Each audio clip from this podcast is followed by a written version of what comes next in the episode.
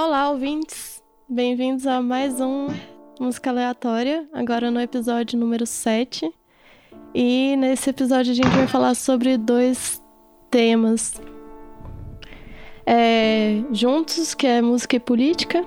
E como é um tema muito grande, a gente vai mais responder questões que mandaram pra gente no Patrício e tal, e não vai se aprofundar muito, né, como todos os episódios que a gente tem feito tem sido bem na superfície, assim, mas só pra gente começar um pouco essa discussão de música e política, que é uma discussão muito grande, né, porque tem várias intersecções diferentes, várias formas diferentes de olhar pra esse problema, pra esse fenômeno, e, enfim, a gente pegou algumas das perguntas que mandaram no Patrício e outras que a gente fez também. E é isso, Robério. Boa noite, pessoal. Antes de a gente continuar com o nosso programa e a apresentação dos convidados, eu queria dar um background de como que esse tema surgiu, para a gente poder já puxar os apresentadores e também a pauta. Esse episódio era para ser o próximo episódio do Música Improvisada, que seria sobre hip hop. E um dos nossos convidados que eu pensei seria o Iago Jacques, que está aqui conosco agora. Logo depois ele vai se apresentar. E João Pedro Rodrigues e outros, um pessoal do próprio Patrício da Depressão, para participar com a gente, que se ofereceram para falar sobre o gênero e tal. Só que acabamos que nós estamos vivendo no momento que, por mais que seja muito...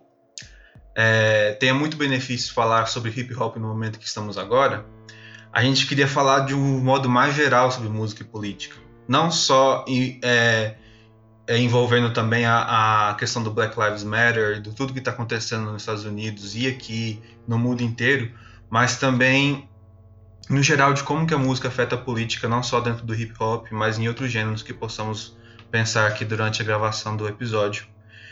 E nisso o Iago se propôs a continuar no episódio para falar sobre música e política. Pode se apresentar agora, Iago, se quiser. Olá, ouvinte. Me chamo Iago, como o Roberto já falou aí. Sou formado em Geografia e minha área de atuação no momento não é nenhuma. Estou desempregado. Eu não segui a carreira de Geografia, de professor, mas enfim. Estamos aí, eu sou entusiasta. E vamos conversar sobre esse tema hoje, vai ser muito legal. Enfim, é isso. E também convidei a Paloma Porfírio, que também é integrante do grupo, mas que é estudante de Ciências Sociais e que vai trazer o aspecto da área dela sobre esse tema. Olá, gente. Olá, todo mundo. Meu nome é Paloma, eu sou estudante quase, praticamente graduada. Se a pandemia deixar, eu vou me graduar em Ciências Sociais pelo FIJ. Eu não sou uma grande especialista em música, mas eu quero trazer aqui, como uma apaixonada por música, e a minha visão sobre essa área. E nós temos os clássicos integrantes do Música Aleatória. Em ordem, pode se apresentar aí Lucas Bonfá, o restante, Lucas Bonfá e Gabriel Santana. Eu sou o Lucas Bonfá, já me conhece das outras edições do Música Aleatória, e vamos tentar não fazer feio novamente, tá bom, gente? Olá, ouvintes, sou o Gabriel, quase formando em música, e eu fiquei mais pesquisando sobre um assunto específico que a gente vai abordar nesse episódio. Eu tô muito afim de ver o que os nossos convidados vão falar e dessa discussão que é tão importante pra gente nesse momento que a gente vive. E, oi, eu sou a Helena também, né? Gente, você tinha apresentado. Eu sei que vocês não me conhecem. Eu nasci em Goiânia. Não, brincadeira.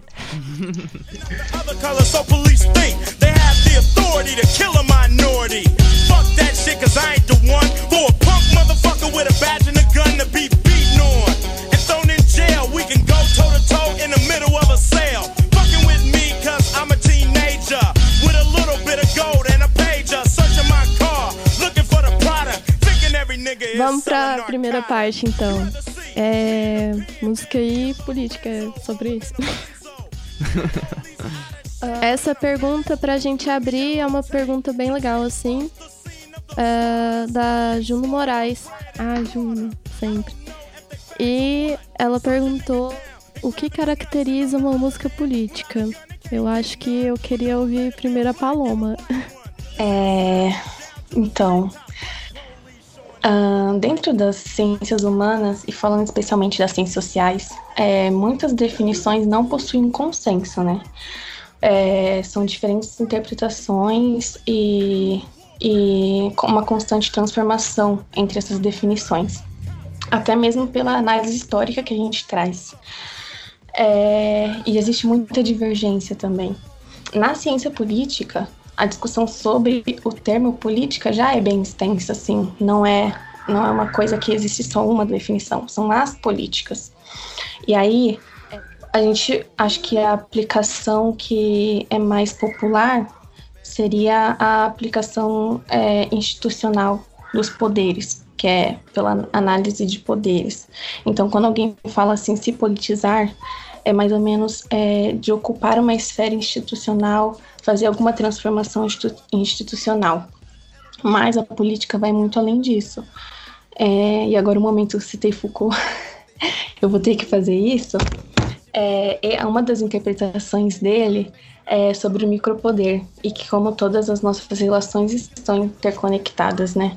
Como um sistema em rede que faz a união dessas relações de poder em si. E como nós não somos sujeitos no vácuo, a gente está dentro dessas relações, a gente está dentro, participando ativamente no poder e sendo afetado pelo poder, né? Então, analisando a música por essa esfera, a gente pode... Gente, me embolei aqui, perdão... vendo pela ótica das ciências sociais, toda música pode ser analisada pela ótica política. Qualquer música tem uma representação política, algum contexto social e algum contexto histórico. E vai ser atravessada pela sua época, assim como a sua época vai ser atravessada por ela. E por isso que eu acho que nessa questão a Juno queria falar especialmente de uma dessas políticas, que seria uma música política no sentido ativo, né? No sentido objetivo, uma música que traz uma intencionalidade política, né? E aí você pode colocar dentro disso uma música de ativismo, uma música de manifestação, uma música de consciência social, uma música que traga alguma interpretação. E aí eu vi uma definição interessante sobre a Luísa Prestes, é uma pesquisadora da Universidade Federal do Rio Grande do Sul, que ela fala que existe a diferenciação de uma arte política e uma política da arte. A arte política que entraria dentro disso seria aquela que o artista se assume como protagonista e busca produzir efeitos estruturais. Eu acho que é nesse sentido que a gente pode colocar uma música política, mas, enfim, como uma estudante de ciências sociais, eu vejo que vai além disso. Acho que quando você fala sobre política institucional, certos grupos não participam, estão um pouco afastados da via institucional, então esses grupos vão fazer políticas de outras formas, esses grupos vão afetar a história e a sociedade de outras maneiras, não da forma institucional. Enfim, eu acho que tudo é político. A história é política, nós somos seres políticos e qualquer música pode ser interpretada dessa forma. Enfim, eu espero que não tenha ficado muito complicado de entender. Então, eu queria fazer um adendo sobre isso que a Paloma falou, porque, como ela disse, você não necessariamente tem que participar da política dentro das instituições e por aí vai. Porque o conceito básico é, como ela disse, existe uma divergência muito grande entre que é política dentro desse meio, né? Mas o conceito básico é que ela é um instrumento de transformação, o instrumento de ação da transformação da sociedade, né? O instrumento humano.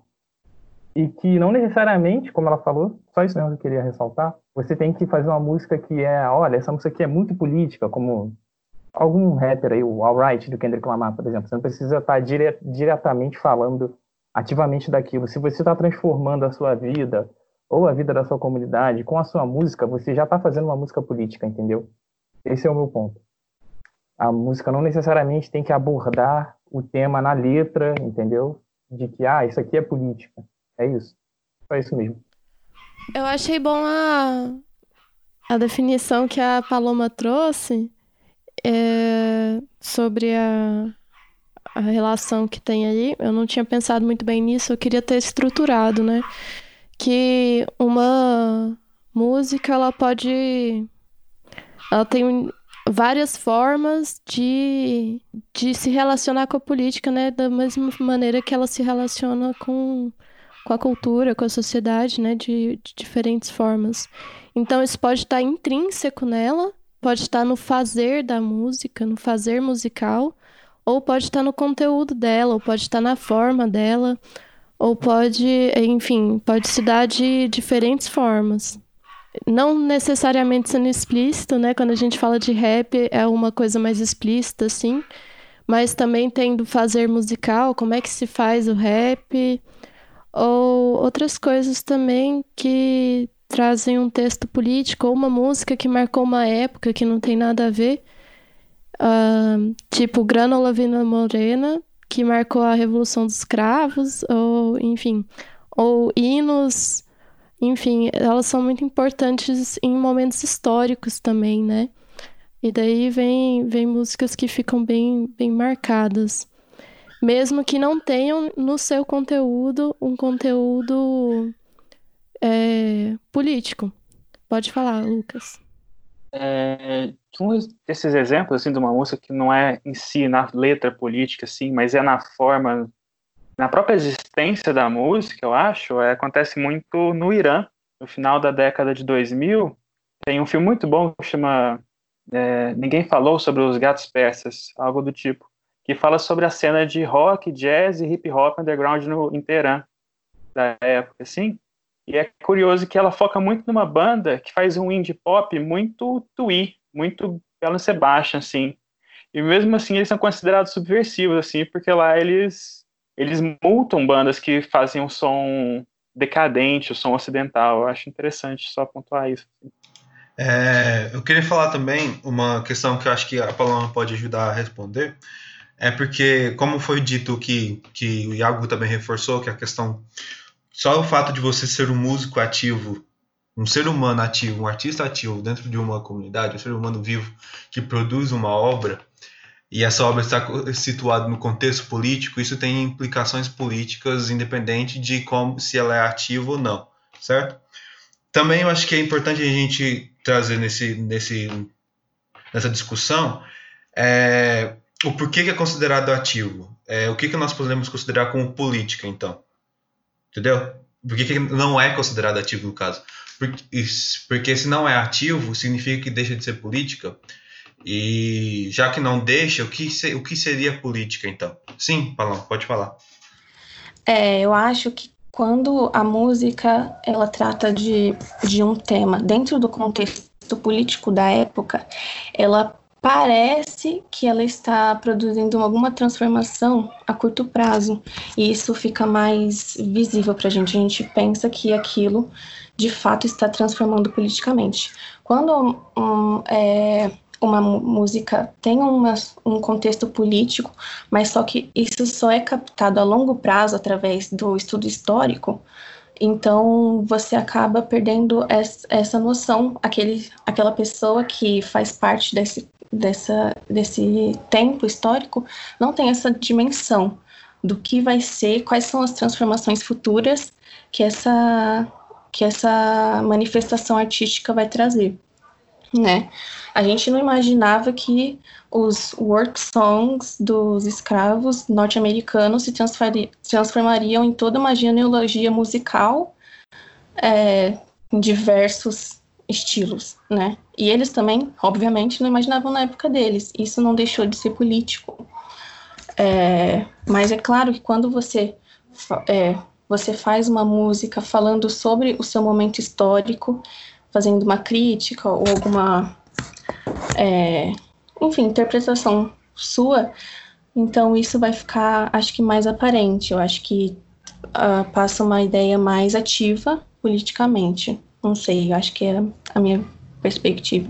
Seguindo para a próxima, o Messias Gabriel manda uma pergunta. Como gêneros / bandas instrumentais podem fazer um som político sem o uso de voz como fator principal para passar a ideia, como no jazz, por exemplo? E qual a importância da banda do meio que fazem um som recheado de política como GYBE, por exemplo? A GYBE agora despediu o Black Camp, que ele quis falar. Nossa! Nossa, achei que era alguma coisa tipo Gibi. Desculpa. Tudo bem, falar aqui para eu fazer a colagem depois. Godspeed you, Black Emperor. Não vou fazer. Não, mas vai ter colagem. Bem, para responder essa pergunta, eu gosto de... Quando eu só descobri que a Jaibe, a Godspeed, era política, quando eu estava estudando sobre, quando eu fui procurar sobre, pesquisar, ver como que a banda se formou, pesquisar sobre os discos, pesquisar sobre a estética dos discos, porque eu sempre desconfiei que seria político pelo nome do disco, que é Lift Your Skinny Fists, um dos discos, né? Que é Lift Your Skinny Fists Like Antennas to Heaven, né? Levante seus punhos como antenas para o céu, o que em si já dá uma interpretação de manifestação, de um certo cunho político, mas eu não tinha certeza ainda, porque, como sempre, como a própria pergunta fez, é uma música instrumental, entendeu? E a gente espera de uma música política, e acaba que a gente vai mudando de ideia depois, que ela seja ativa. E quando eu fui pesquisar a fundo, eu fui descobrindo tão ativa que é. Eu fui descobrindo tanto que as gravações... as field recordings, né, que a galera fala, as gravações de ambiente de um shopping, de uma voz de um shopping falando, parecendo que o shopping está destruído, ou a voz de um senhorzinho lamentando por um passado que nunca mais vai voltar, junto com a questão do título, dá esse cunho político à obra. Mas isso é na especificidade do Godspeed, nos álbuns deles, que tem essa estética que você tem que ir caçando, procurando o contexto e etc e tal. Eu diria que isso é aplicável em outras obras instrumentais também. Que você, pela obra em si, você não consegue identificar tanto o ativismo político ou a parte política da música, o impacto social. Mas se você for, claro, procurar sobre quem era o compositor, onde que esse compositor morava, ele era ativo em movimentos sociais ou não, qual era a inspiração desta obra. Essa obra fazia parte de um gênero que era famoso, que era popular entre as pessoas daquele grupo social ou não. Essas obras impactavam no contexto político ou não, independente de ser instrumental ou não, entendeu? Então, resumindo, pela obra em si, é difícil você saber se uma música instrumental é política, mas ela pode ser política, claro, se você for analisar todo o contexto em que ela está inserida. Agora, a questão é que para algumas obras, mesmo com letra, igual a gente estava respondendo na pergunta anterior, que às vezes a música não tem uma letra ativa politicamente, mas por ela estar situada no contexto, ela é política. Então, é praticamente o mesmo fator. É uma questão de analisar o contexto. Então, eu acho que vai... Essas duas questões, elas são meio que imbricadas, estão conectadas, então... acho que dá para fazer uma ligação legal. Como não necessariamente a música precisa manifestar suas convicções ou algum ideal, você pode pegar outros elementos, como o Roberto disse. Quando um grupo que é um grupo social que é marginalizado e é negado em certas esferas, como dentro da existência, da dignidade, do amor, extravasar essas tristezas, extravasar esses sentimentos faz parte do resultado dessas opressões sofridas. Então, quando determinados grupos, e aí você entra dentro do que o Roberto falou, você pesquisa dentro do contexto dele, histórico, eles falam sobre felicidade, tristeza, amor, dinheiro, eles estão se expressando de alguma forma.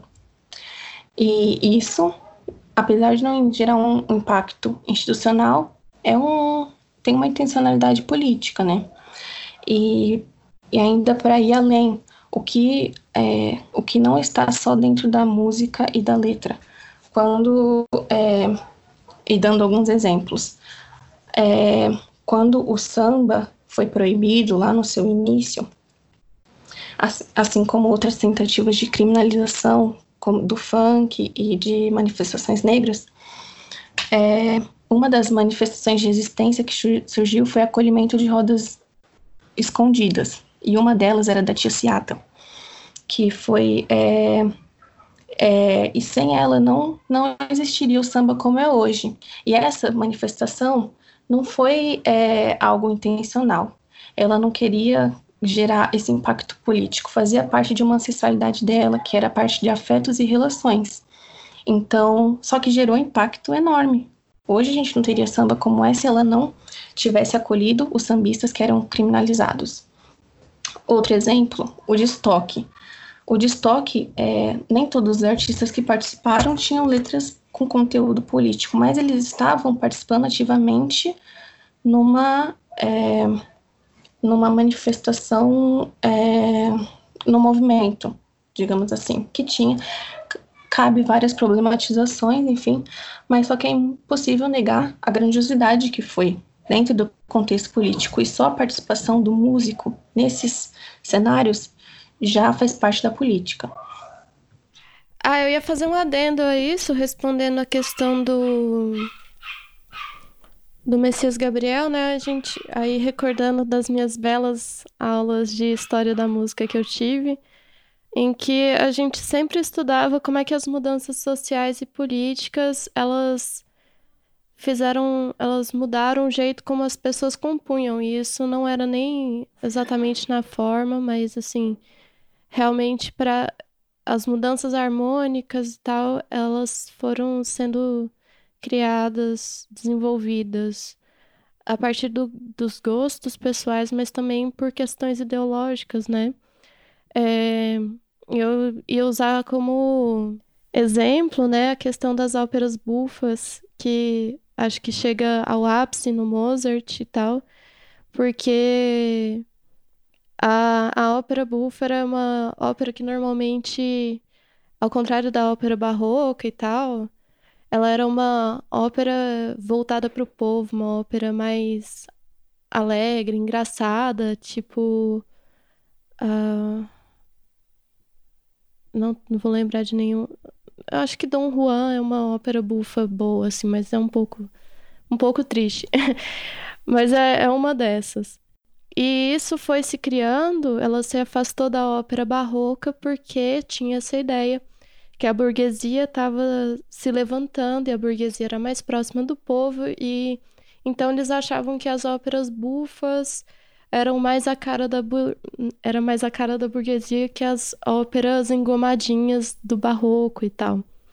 E aí tem outros problemas assim que a gente fala de outras questões. Quando a gente fala, tipo... Aí eu vou pular pro século XX, falar do Luís IX, que ele fez uma peça que eu gosto muito, eu acho bem legal, que chama La Fábrica Illuminata. E nessa composição dele, ele pega sons de trabalhadores gritando dentro de uma fábrica e os sons da fábrica, e junta também com uma poesia de... Eu não lembro quem, mas a poesia não tem um conteúdo político. Mas o fazer musical do Luigi, a fonte sonora que ele escolheu e tal, também tem esse background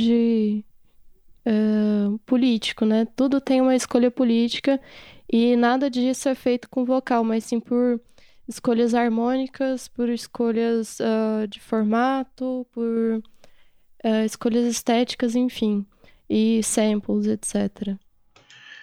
Eu queria fazer um adendo ao exemplo que a Paloma deu sobre a questão de como que às vezes um grupo se sente no seu contexto, se sente que vai fazer a sua obra para expor suas emoções, mesmo que essas emoções não sejam necessariamente um ativismo social sobre as ideias, sobre a ideologia que esse grupo acredita e etc e tal, mas eu sempre penso, sempre lembro do exemplo muito bom que a gente vai discutir brevemente daqui para frente, só que na questão do rap, mas que existe no rock também. Porque assim como no rap existe a galera que é o que a gente vai discutir mais para frente sobre a questão do trap, de como que o rap hoje em dia deixou de ser político, entre aspas, em comparação com o rap old school, e principalmente aqui no Brasil a galera critica muito isso em comparação com lá fora, mas eu vejo muito isso também dentro do rock, como que o rock deixou de ser político com o punk e o prog e outros gêneros dos anos 70, 80, e passou para um rock que agora que fala sobre a realidade do jovem, entre aspas. As bandas que nós temos underground, na cena indie e tal, por mais que eles também falem sobre coisas políticas, com metáforas e tal, é sempre uma coisa da reação do jovem que está perdido no século XXI em meio a esse caos que está acontecendo no mundo. É sempre uma coisa muito emocional, vamos dizer assim. O que não deixa de ser político, porque ficou emocional, porque fala sobre existencialismo, ou fala sobre outras questões filosóficas, ou sei lá, alguma coisa desse estilo, sabe? Que a galera costuma zoar por aí, falando que é doomer e não sei o que lá, doomer rock, doomer não sei o que lá. Mas assim, a gente percebe que ainda assim, por mais que o rock e outros gêneros mais pop estejam aí para deixar o jovem cada vez mais com esse pensamento de uau, que artista relatável, uau, que música relatable, uau, realmente muito boa, fala muito bem sobre a minha realidade na minha casa, onde como que é a faculdade. Por mais que tenha isso, não deixa de ser política, porque é a nossa realidade que estamos vivendo agora. A próxima pergunta é a música feita com... É uma pergunta que eu fiz, que a Helena já começou a responder, que a questão da música feita com cunho político é algo exclusivo do século passado em diante com o rock, ou já foi feita antes? Porque o que a gente costuma ver é o que a galera já fala, a gente já falou isso muito aqui. Acho que se alguém não tiver nada para falar, pode falar. Como a Paloma, foi a Paloma que falou, né? Que os escravos americanos entoavam cânticos para continuar trabalhando, né? Nas lavouras de algodão, principalmente, no sul dos Estados Unidos. E isso começa a acontecer lá no fim da escravidão americana, por aí começa a surgir o blues, né? Só que com as leis de Jim Crow, eles não podiam acessar e frequentar os mesmos locais que pessoas brancas, os negros, né, americanos, e eles tinham que encontrar alguma alternativa para isso. Eles acharam que eram as juke joints, né? Se não me engano o nome, acho que é isso. Que eram esses estabelecimentos meio ilegais assim, que rolavam apostas, a galera ia para cantar, dançar e tocar.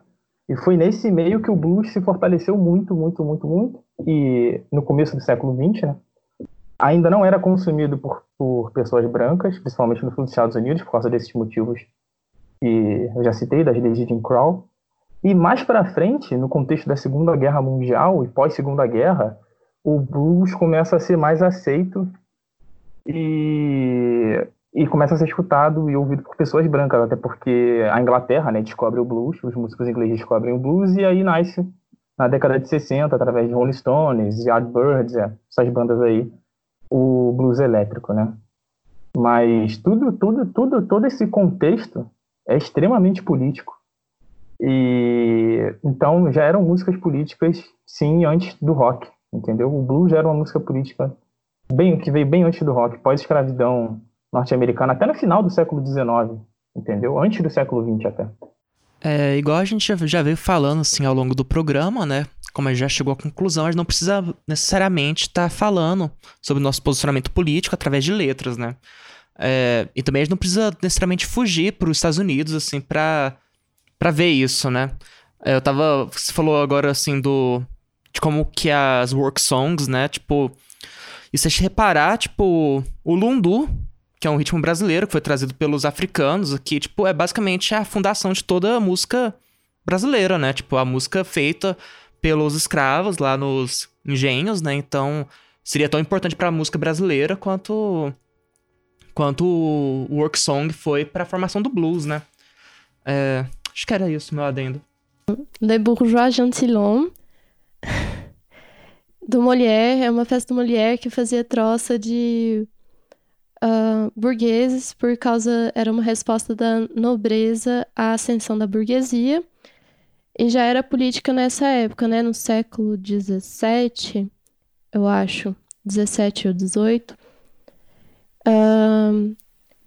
e também a gente tem compositores do século 19 muito importantes que desenvolveram o nacionalismo. Desses, do século 19, eu diria mais o Jean Sibelius, que foi um dos grandes propulsores da nacionalização do que a gente conhece como Finlândia hoje em dia, né? Tanto que eu creio, posso estar falando uma grande bobagem, mas eu creio que o hino nacional da Finlândia é do Jean Sibelius, e ele se voltou bastante na sua obra para desenvolver o nacionalismo finlandês.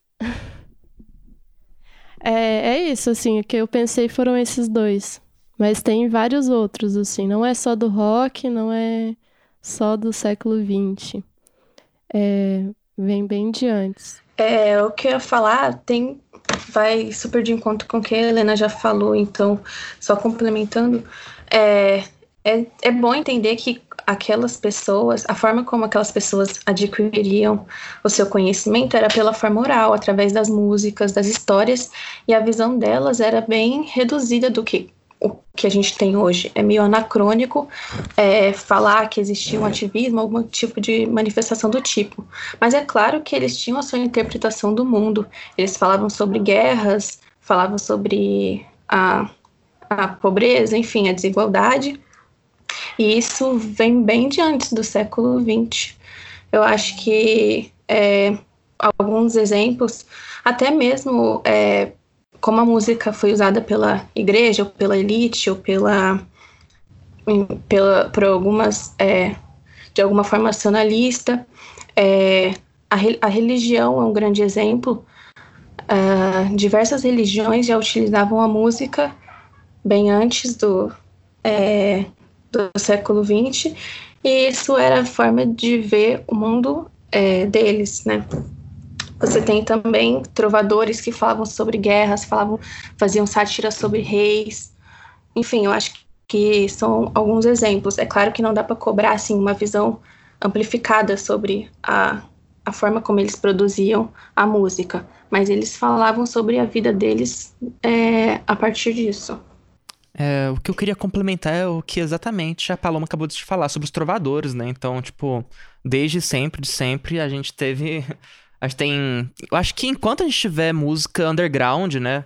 Underground entre aspas, tipo, música feita pelo povo, a gente vai ter essa crítica, tipo, às classes dominantes, não só através da crítica direta, mas, tipo, através de contar suas vivências, né? Tipo, de validar suas existências, né? Então, tipo, fazer música, basicamente sempre, igual, acho que quase tudo, né? Acho que poderia dizer, quase tudo é uma atitude política, né? Então... eu acho que um exemplo bem claro é esse que a Helena falou mesmo, dos hinos nacionais aí do final do século XVIII e do século XIX.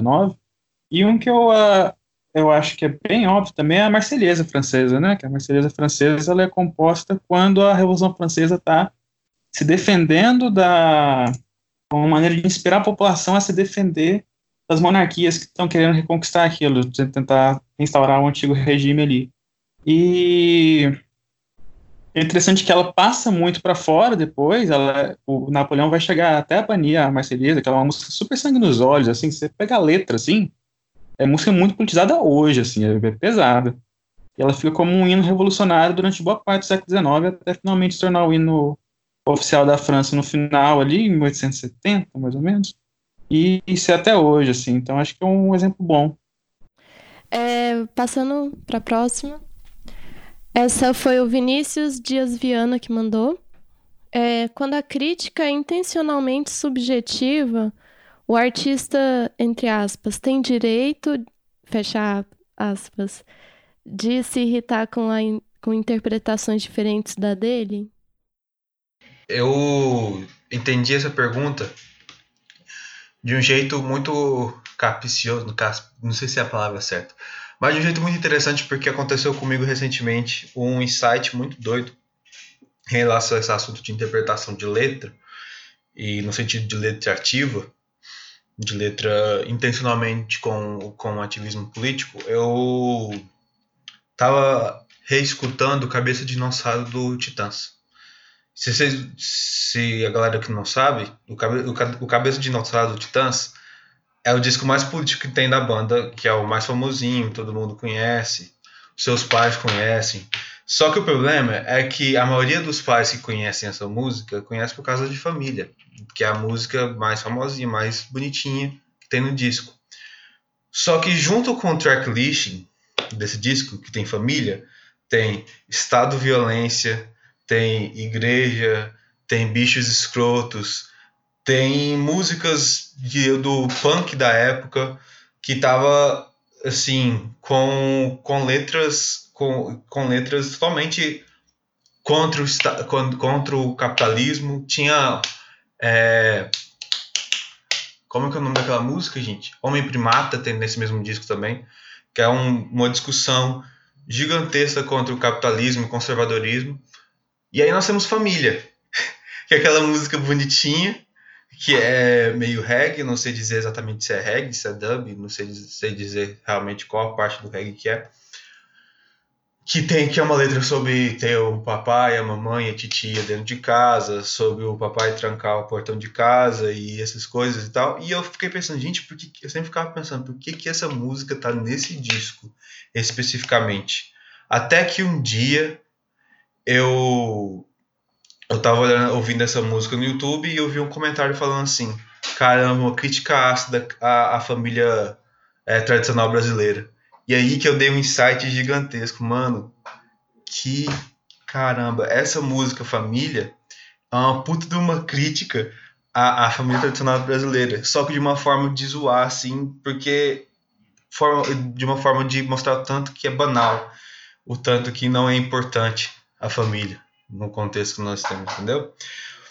E é engraçado, porque na questão dessa pergunta, especificamente, nós temos essas duas realidades, porque eu também encontrei vários comentários sobre vários comentários desse mesmo vídeo, tanto que as pessoas falam assim, uau, a família é realmente linda. Tinha uma menina comentando que cantou essa música na apresentação da escola, para Dia das Mães ou Dia dos Pais, eu acho, sei lá.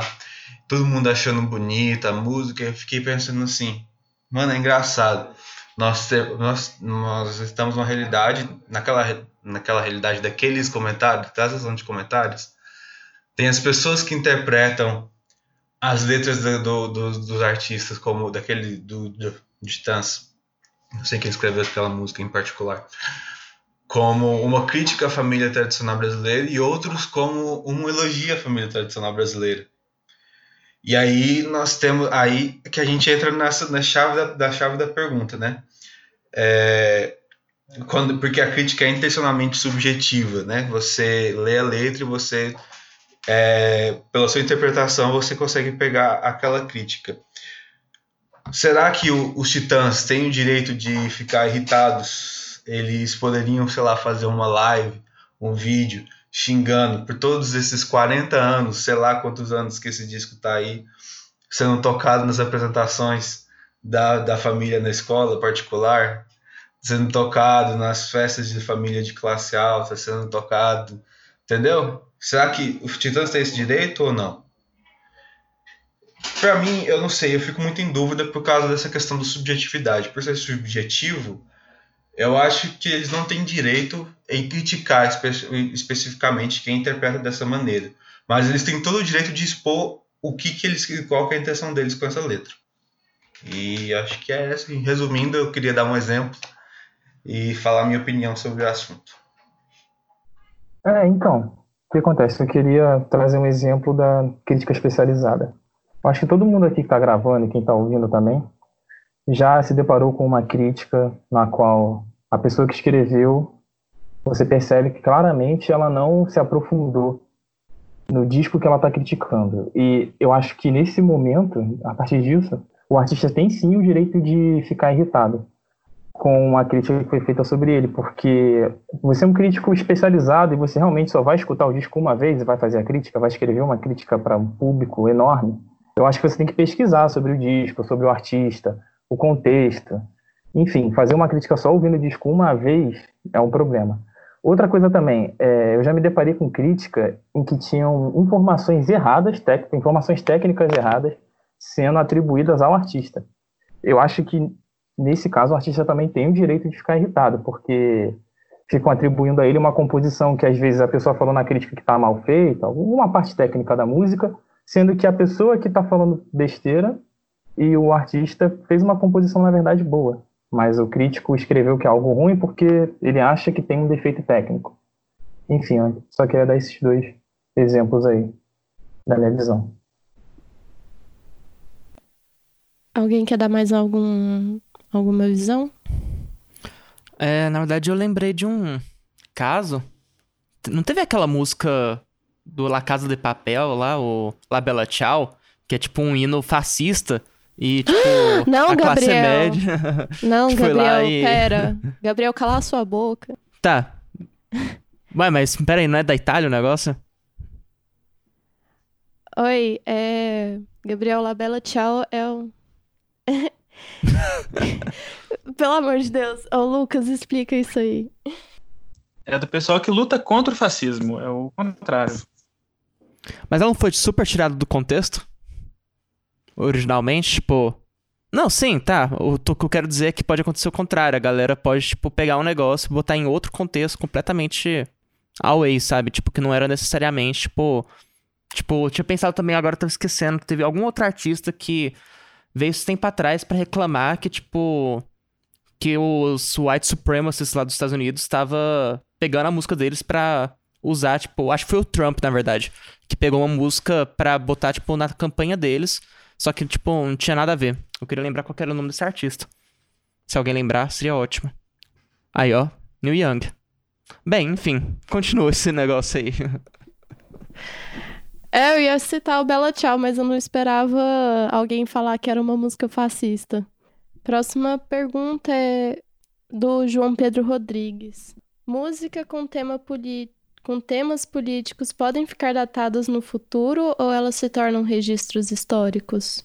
Acho que, obviamente, registros históricos, eu acho. Obviamente, elas podem ficar datadas no sentido de que você não vai saber... o que é que aquela... Você não consegue estar, no, vamos dizer, no lugar de fala, de dizer que música no lugar de fala, no sentido de... Você não está no lugar, naquela situação, naquele momento, que aquela crise estava acontecendo, que aquela música foi concebida em crítica a essa crise. Mas é claro que elas podem virar um registro histórico no sentido de que você pode... abordar aquela obra num olhar mais histórico mesmo, um olhar de analisar o contexto, se aquela música naquele contexto poderia talvez até ser usável ou aplicada a essa realidade que nós estamos vivendo agora, por exemplo, entendeu? Elas ficam datadas no sentido que elas ficam lá e elas servem e elas serviram para aquele momento, mas não significa também que você não pode escutar ou que elas ficam ruins, datadas no sentido de ser ruins, entendeu? Elas não deixam de ser boas, ok? É claro que elas são específicas àquele contexto, mas não significa que a gente tem que abandonar tais obras. Eu acho que a música política, politizada, ela, muitas vezes ela pode ser resgatada e ressignificada até. No sentido, você pega, por exemplo, no caso do Rage Against the Machine, por exemplo, que chega nos anos 90, que é uma época de certa... que está mais ou menos tudo bem, mais ou menos, no mundo ocidental. Está teoricamente bem, está nos democratas ucranianos, etc., etc., tanta guerra que está tendo. na Bósnia e tudo mais, mas para o mundo ocidental parece estar bem. Inclusive, na época, eles são muito criticados, falam assim, pô, falando de comunismo aqui, anos 90, acabou de cair a União Soviética, o que você está fazendo e tal. Sendo que chega agora, final da década de 2010, começo da década de 2020, parece que a música deles nunca foi tão pertinente, assim, parece que muita gente está vendo o que eles falavam na década de 90, falando fazendo mais sentido agora do que fazia lá até. E também, um outro que eu vou pegar, eu já falei da Marselhesa, a Marselhesa ela é usada lá na Revolução Francesa, e quem vai resgatar a Marselhesa é quando o Napoleão vai invadir o Haiti. Quando o Napoleão invade o Haiti, os haitianos começam a cantar a Marselhesa como resistência. Então, nessa hora, inclusive, muitos soldados franceses vêm aqui e falam assim, poxa, na verdade parece que esse pessoal está resgatando o verdadeiro significado daquilo, dessa canção que a gente nem pode nem mais cantar com o Napoleão, né? Nem mais nosso oficial.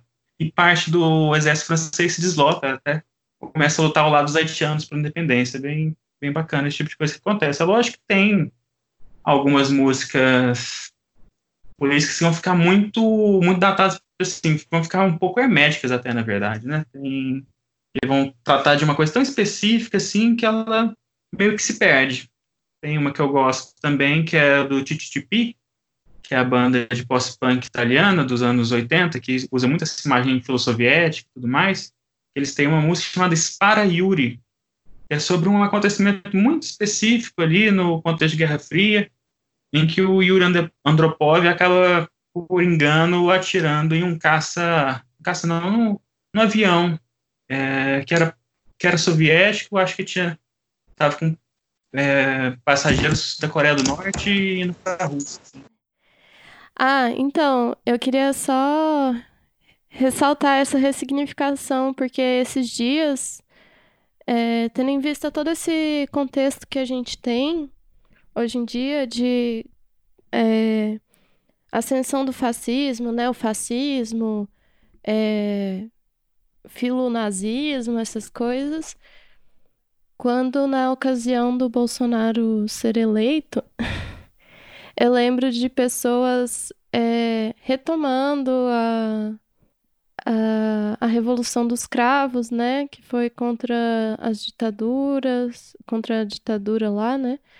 E também revivendo tipo a canção do Chico Buarque que chama Tanto Mar, que é sobre a mesma a Revolução dos Cravos também. Então, tipo, quando a história se repete, né, a gente tem como ressignificar ou retomar essas coisas, porque certas músicas políticas são feitas a partir de um sentimento que pode voltar a existir, né, e que não necessariamente fica datado. Acho que é isso. Então, tipo, o sentimento que existia de necessidade de uma revolução contra o fascismo lá em Portugal, naquela época, é a mesma sensação que a gente quer ter para a gente se animar contra a ascensão do fascismo que a gente tem visto, né? Alguém mais quer falar? Eu queria falar. Existem também obras que eu acho que nem se enquadram em terem... Calma aí, deixa eu voltar. Existem obras que não são nem datadas ainda e também nem se tornaram registro histórico, porque continuam presentes no cotidiano dos brasileiros, por exemplo. Músicas de Racionais foram feitas há 20, 25 anos atrás. Tá entendendo? São temas que continuam presentes no cotidiano brasileiro, e a gente não tem como olhar para trás e falar, isso aqui, essa música que o Racionais fez há 20 anos atrás, falava de um problema que acontecia no país há 20 anos atrás, mas que agora não acontece mais. Isso é mentira, tá entendendo? O meu ponto. Então, eu acho que tem a possibilidade de se tornar um registro histórico, mas vai depender de em que ponto se encontra o contexto daquela obra, no momento atual.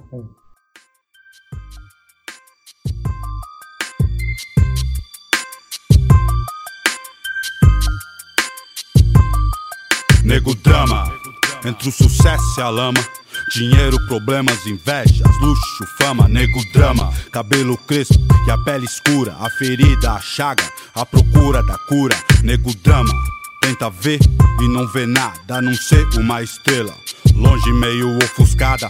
Sente o drama, o preço, a cobrança. No amor, no ódio, a insana vingança. Nego drama, eu sei quem trama e quem tá comigo. O drama que eu carrego pra não ser mais um preto fudido.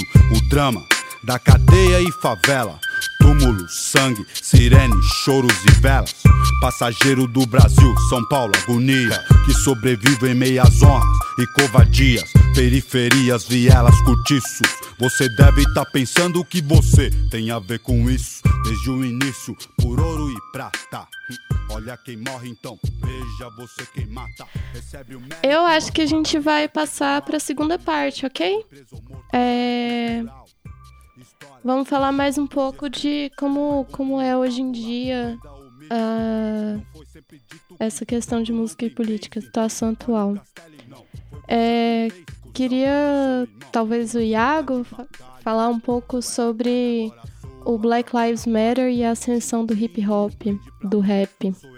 Ô, Helena, eu acho que seria melhor a Paloma falar sobre isso primeiro. Se ela quiser, claro, se ela quiser. Tá, então eu posso falar. Besteira, eu prefiro que outra pessoa fale. Entendeu? Tá. Eu imagino que ficou um pouco em aberto essa questão do Black Lives Matter e a ascensão do rap, porque pra mim, tanto o rap quanto outros gêneros musicais, eles precedem o Black Lives Matter e tiveram a sua importância de manifestação negra contra o racismo. Então, tanto o Black Lives Matter como movimento, quanto alguns gêneros musicais, sabe, assim como o blues, o samba e até mesmo o reggae, eles tiveram sua importância como movimento. Então, eu vejo essa conexão.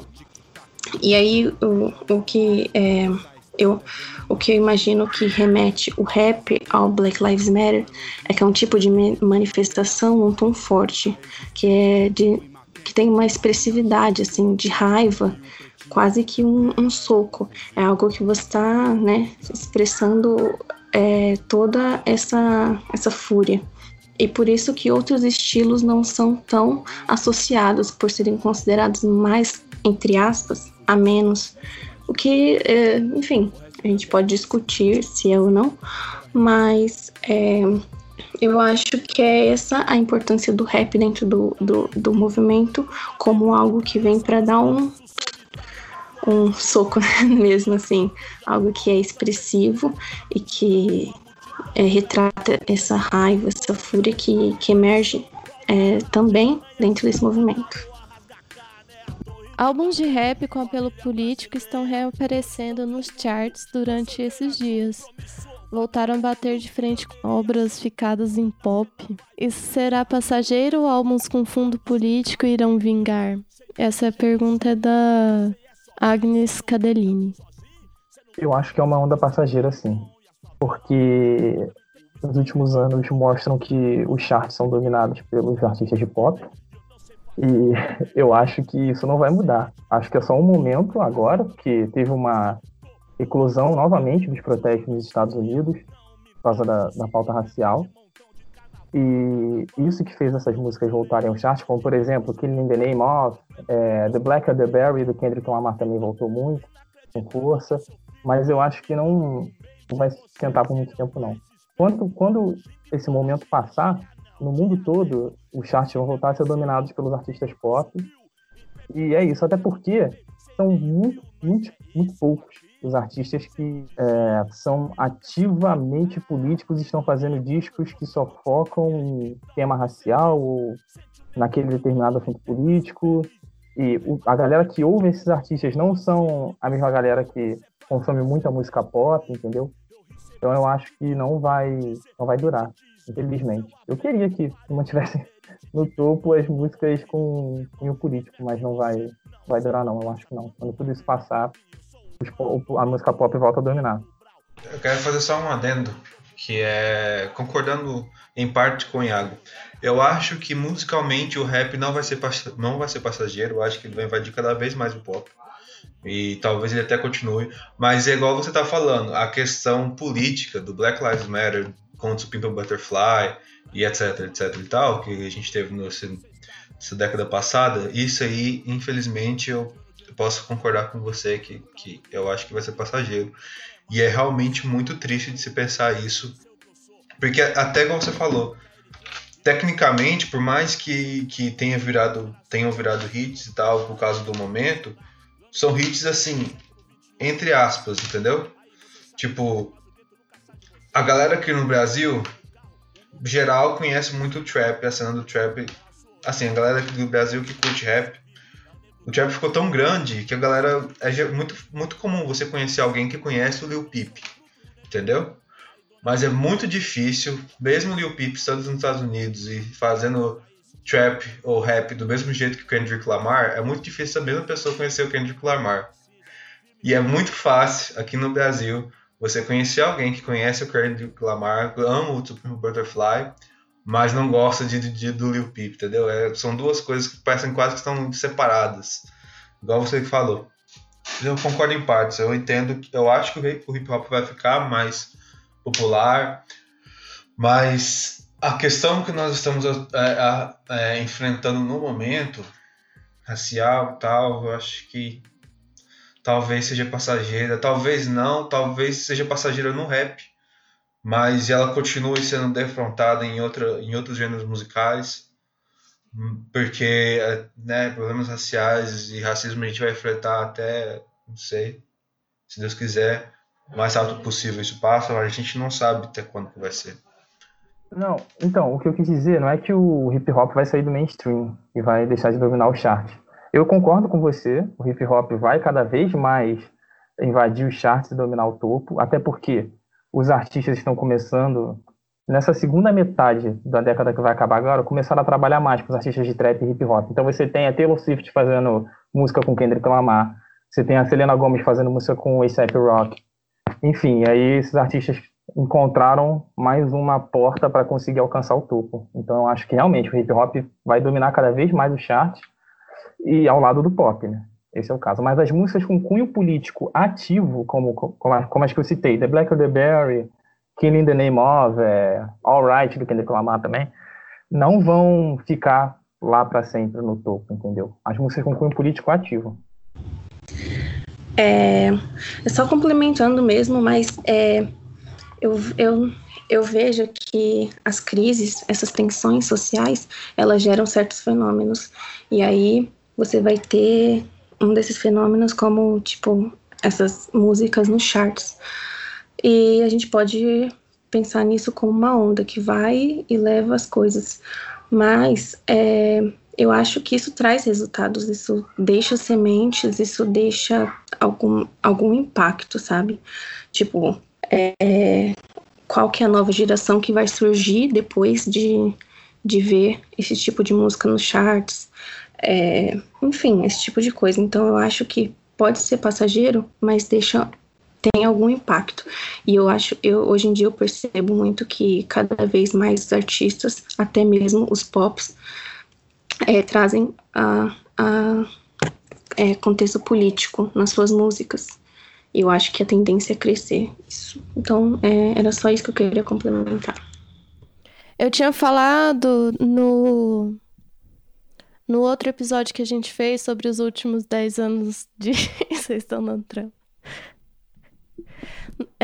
Dos últimos 10 anos, da última década de música, que eu tinha falado sobre a questão de 2013 e a incorporação de mensagens e conteúdos feministas e políticos nas músicas, né, nessa última década. Eu acho que isso é um fenômeno que pode continuar acontecendo, né? Eu acho, na minha opinião, o feminismo foi o que mais sofreu com isso, né? Foi o que mais foi cooptado por um discurso de mercado, e a partir disso, não só na música, como em outras mídias também, esse discurso foi sendo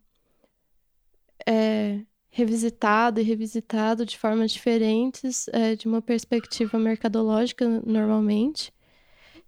Para mim, eu acho que é possível que, a partir desse fenômeno que a gente falou, desses charts hoje em dia mais políticos, isso possa acontecer também de uma forma análoga, né, com esses artistas, e que aconteça um fenômeno semelhante ou análogo nessa questão de Black Lives Matter, que seja, sei lá, apropriada por um mercado musical, por exemplo, né, que já existia certos discursos assim. A gente ouve muito isso sobre, sei lá, a Beyoncé, né? Que é como se ela é vista como uma grande mulher negra e tal, que aí virou muito rica e enfim, o discurso esse discurso feminista que tinha outra fonte, né? Ele foi sendo cooptado e foi sendo levado para essa visão mais mercadológica, né? Em que como se o sucesso de um fosse o sucesso de todos, e, enfim, viajei. Só que era mais ou menos para explicar como eu acho que esse fenômeno ocorre, e eu acho que ele pode ocorrer também no futuro por causa disso que a gente falou, né? Desse fenômeno que está acontecendo agora. Temos duas próximas perguntas que foram mandadas pelo Lucas Genistretti e pelo Arthur Salles. O Lucas Genistretti perguntou se trap pode ser considerado uma música política. Acho que a esse ponto a gente já pode dizer alguma coisa sobre isso, né? Mesmo ponto que a gente tem batido na tecla. E o Arthur Salles, aproveitando essa pergunta, ele perguntou se o trap é um estilo despolitizado e alienado. Alguém que sabe sobre trap pode responder? Eu queria falar um pouco. Eu não acho que o trap seja um subgênero. Subgênero não, né? Hoje em dia já não é mais subgênero, porque tomou o chart de uma forma, mas enfim. Necessariamente despolitizado. O que eu vejo é uma resistência do público que ouve muito trap a uma possível e leve, mesmo que leve, politização de letras e integração com movimentos e tal. Por exemplo, eu já vi em grupo de Facebook, eu já citei o álbum da FBC, o Sexo, Cocaína e Assassinato. E é um álbum de trap que tem voz política ativa. Por exemplo, o nome do vídeo, Frank Ticão, a própria faixa título do álbum, ele tá falando de problemas do bairro dele e tá usando a técnica de se gravar música trap, não técnica, mas o jeito trap de se fazer música dentro do rap. Enfim, eu já vi gente falando que isso é ruim, isso não é trap, não é trap. Mas como assim não é trap? Porque não existe isso de não é trap. Um gênero, ele só cresce quando você começa a integrar coisas de outros gêneros, assim, ele vai tomando uma forma, vai evoluindo, e enfim, o que eu vejo é o público querendo muito a mesma coisa, sabe? Aquela coisa que já tá meio pasteurizada, aquela coisa que domina os charts, uns traps que realmente não são profundos e são meio bobos, enfim, eu acho que isso aí tem que partir do público. Se o público pedir, eu acho que os artistas começam a se politizar mais, entre aspas, até porque, como a Helena ressaltou aí, a gente está batendo nessa tecla o episódio todo já, de que tudo é política. A Paloma falou isso também na introdução dela. Enfim, se o cara tá fazendo trap e não tem voz política ativa na música, e ele tá mudando a vida dele, as pessoas ao entorno dele, ele tá fazendo música política, entendeu? Enfim, era isso. Usando o exemplo do trap, eu gosto de pegar dois artistas novos da cena brasileira agora, que a galera fala muito, né? São muito hypados, mas que eles não necessariamente fazem trap. É engraçado, porque igual, só para reforçar esse exemplo do Iago, essa questão do Iago que ele levantou com outros exemplos, é o Neil e o Don L. Eles fazem, algumas das músicas deles tem beat de trap? Tem. Algumas músicas deles tem momentos com beat de trap, mas o restante da beat às vezes nem necessariamente parece com trap.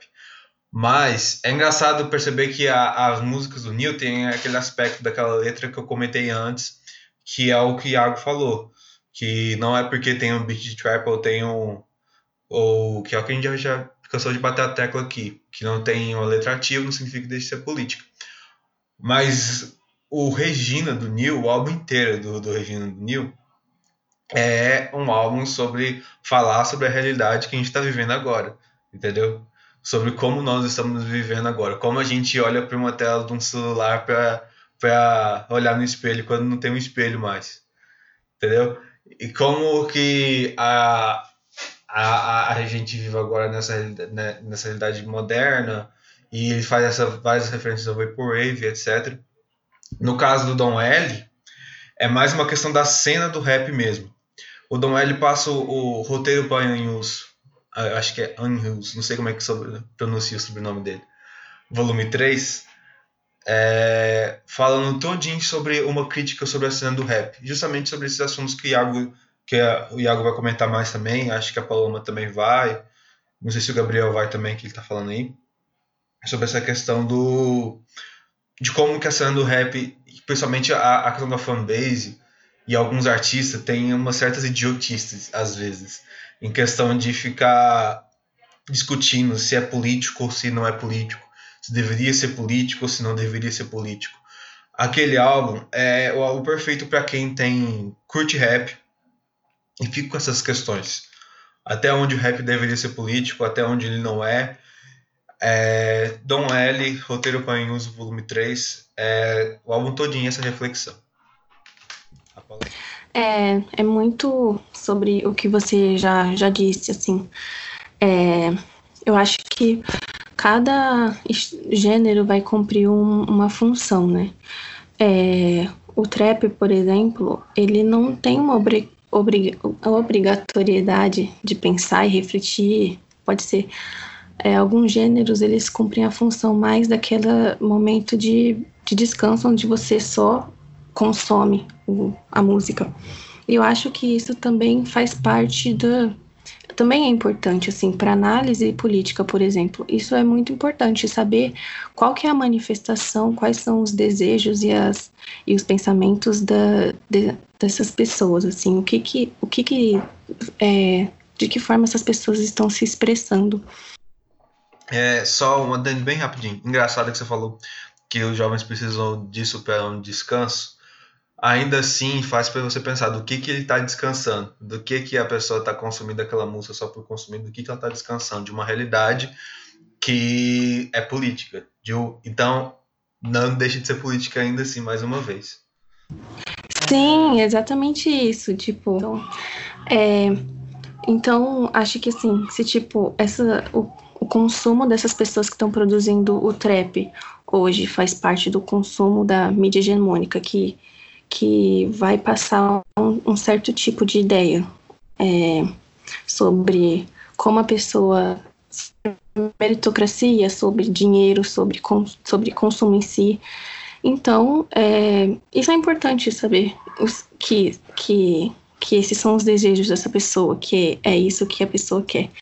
Mas eu não vejo isso, eu vejo isso como uma barreira, mas que não é algo dado, assim. Eu acho que em algum momento isso pode mudar. Se não tem um fundo ideológico, não tem uma organização política, em algum momento isso pode mudar, assim como o funk também já trouxe, já foi preenchido politicamente ao longo do tempo com outras questões, assim. Eu acho que em algum momento isso pode mudar. O primeiro comentário que eu queria fazer é que vocês falaram dessa música como... que às vezes ela pode ser só um momento de descanso, né? Eu, de qualquer forma, só lembrei que... parece que eu sempre tenho... dou um jeito de trazer esse assunto em todos os podcasts, mas o Altecre, que é esse dude eletrônico, né? Tipo, eles faziam... tinha... na Inglaterra, né? Tipo, tinha todo esse movimento de rave e tal. Mas só um uma coisa interessante, né? Que eles fazem música eletrônica, né? E tal. E a gente fica pensando como que dá pra ser político nisso, né? A gente até abordou mais cedo, né? Sobre a música instrumental, que não tem voz. Mas teve uma época lá que eles estavam querendo proibir as raves, né? Tipo, lá na Inglaterra. E com um argumento, né? Tipo, a lei que eles estavam tentando movimentar pra proibir a rave falava que não podia ter música com... se não me engano, era 4 compassos com os mesmos ritmos e tal. Então eles deram um jeito de fazer... tipo, uma música que não se repete nunca, de 4 em 4. Então, meio que só pra quebrar isso. Mas eu só lembrei desse negócio porque falaram dessa música que não é necessariamente política, mas ela meio que dá pra trazer política, mesmo ela não tendo voz, ela sendo uma coisa mais contemplativa e tal, não necessariamente política. Mas o exemplo que eu queria trazer mesmo, dentro do trap, né, tipo, que eu até queria perguntar, tipo, se mais alguém conhece e acha que é trap também, que é o I Speak, que, tipo, eu queria ver, na verdade, a opinião da Helena, porque é uma banda que, um duo, né, que lá da Rússia, que faz trap, eu diria trap experimental, né, que, tipo, misturado com Witch House, principalmente, que, basicamente, bem reprimido lá na Rússia e tal, tipo, tem altos casos, assim, de censura e de perseguição e tal, e, tipo, eles fazem trap e é extremamente político as músicas, tipo, os clipes, assim, tipo, são bem polêmicos e tal, tipo, queria ver o que a Helena acha do I Speak. Eu acho que eu não tenho profundidade bastante pra dar minha opinião, não. Eu sei só de algumas coisas problemáticas que eles fizeram lá, mas... eu não sei de toda a história, eu não sei do contexto político. O que acontece? Essa parte que ele pergunta se o trap é um gênero despolitizado e alienado, a gente pode pegar o cenário brasileiro do trap, e tem um exemplo recente que mostra que, pelo menos no mainstream, o cenário está bem ruim e está nesse nível aí, está alienado, enfim, porque teve a treta recente lá da Massaclan com a Recai de Moda. Eu não quero falar da treta, enfim. Não tem nada a ver com isso, mas o Ice Blue do Racionais fez uma live no Instagram dando a opinião dele sobre isso.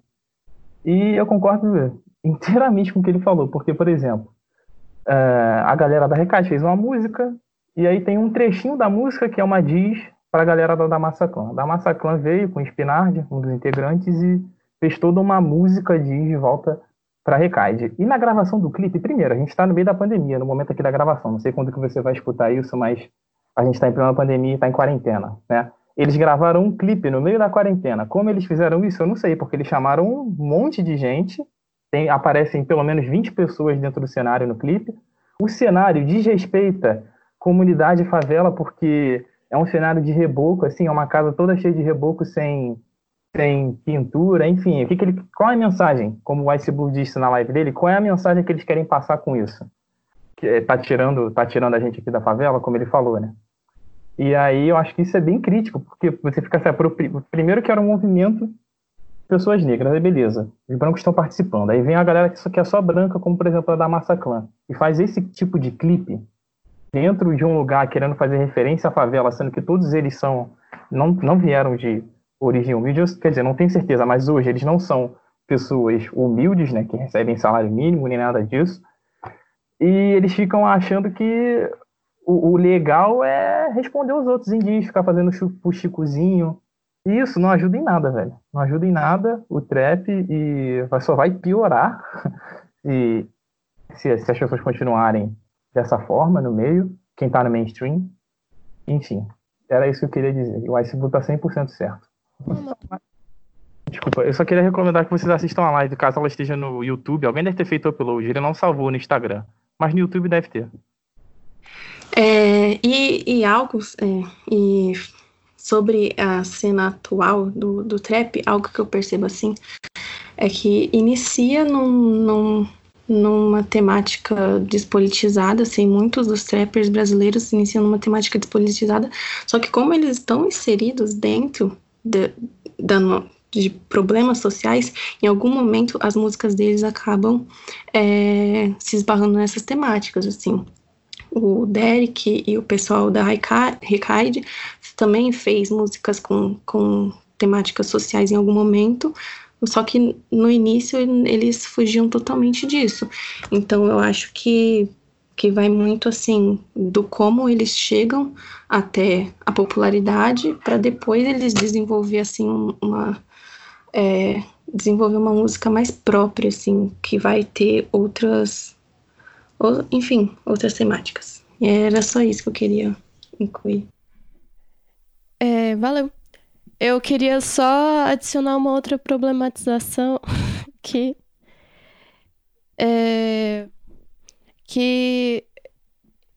a despolitização ela mesma já é uma disputa política, né? Uma disputa ideológica e, portanto, política, né?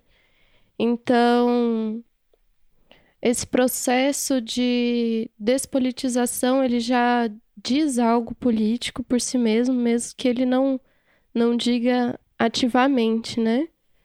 Isso eu não digo só no trap, eu digo o punk principalmente, né? O punk que veio da cena dos subúrbios da Inglaterra e etc. E depois, para chegar a ser conhecido no mundo inteiro como, sei lá, Sex Pistols, que não é tão político assim, né? E essa despolitização, ela sempre acontece porque acho que a música também é um espaço, é um dos espaços de disputa ideológica. E aí, nisso, a quem não interessa é melhor se apropriar daquilo para tirar o conteúdo político. Não sei. Fala, Robério. Eu concordo com você, mas também tem outra coisa além disso, dessa problemática, que contribui para a problemática, que é a questão da música ainda ser enxergada como uma forma de entretenimento e nada mais, entendeu? Como uma forma de... como uma coisa que é só colocar um som e você ir numa festa, ou você dançar num show, entendeu? Essa questão da arte como entretenimento, eu acho que é uma das coisas que eu vejo que mais atrapalha para a politização, no sentido de ativismo, é isso. O que mais faz as pessoas questionarem, mais faz a galera da cena do trap ficar assim, trap não deveria ser politizado. Rock, o Pink Floyd não deveria ser político. É essa questão de que a galera ainda enxerga música como um entretenimento, como um negócio que você coloca no som do carro e sai na estrada. Não pensa no que está acontecendo aí no contexto nem nada. Isso aí acho que vai muito também da questão dos ouvintes. Ok, muito chão pela frente, vamos lá. E na nossa situação no Brasil, onde que a música se encaixa, a música política, como que funciona isso? A gente começou a comentar um pouco da questão do rap e do trap, mas eu queria trazer também três situações que nós temos aqui, que já comentei já no podcast sobre música pop no Brasil. Nós temos aí, em questão MPB, relevando todas as discussões sobre o que ser MPB ou não, usando aquelas classificações que a gente costuma usar, que MPB é aquela música feita com violão, que lembra samba, o que é feita para rádio, e que a Neo MPB está revolucionando nesse conceito. Nós temos aqui, atualmente no Brasil, nós temos uma cena de Neo, que é chamada de Neo MPB, que geralmente é muito criticada justamente por não fazer, por carregar esse nome da MPB, que geralmente era carregado pela galera da Tropicália e pela galera da Bossa Nova, que ou era ativista política com suas letras, obviamente viviam num contexto de crise política. A galera que carregou esse termo MPB no começo.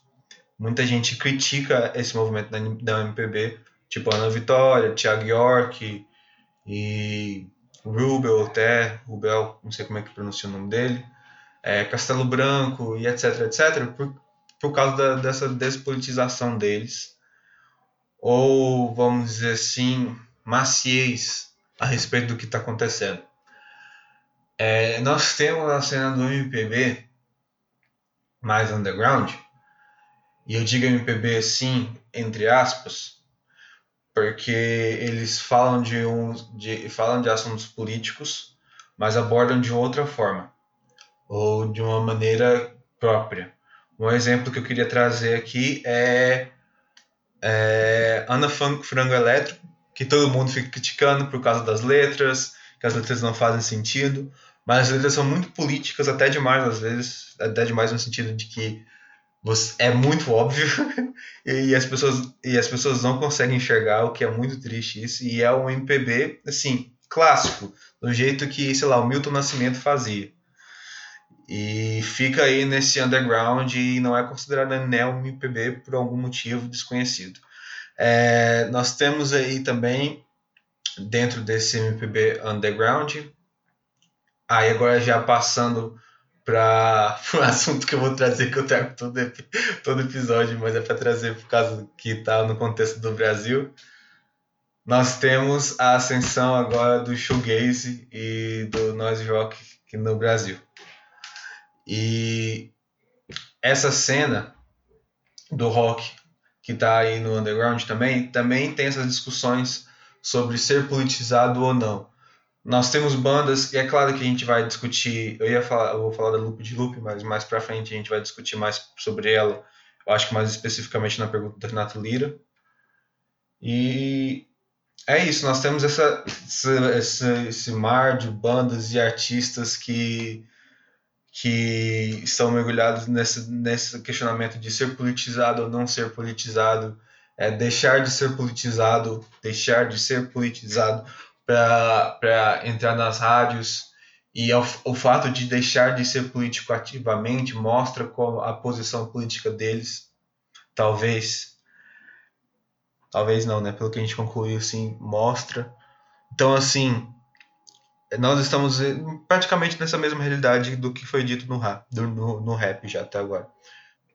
Até onde que nós temos uma margem de que a música é só um entretenimento ou ela deve ser política? Eu acho que hoje a música se encaixa no contexto brasileiro, no momento de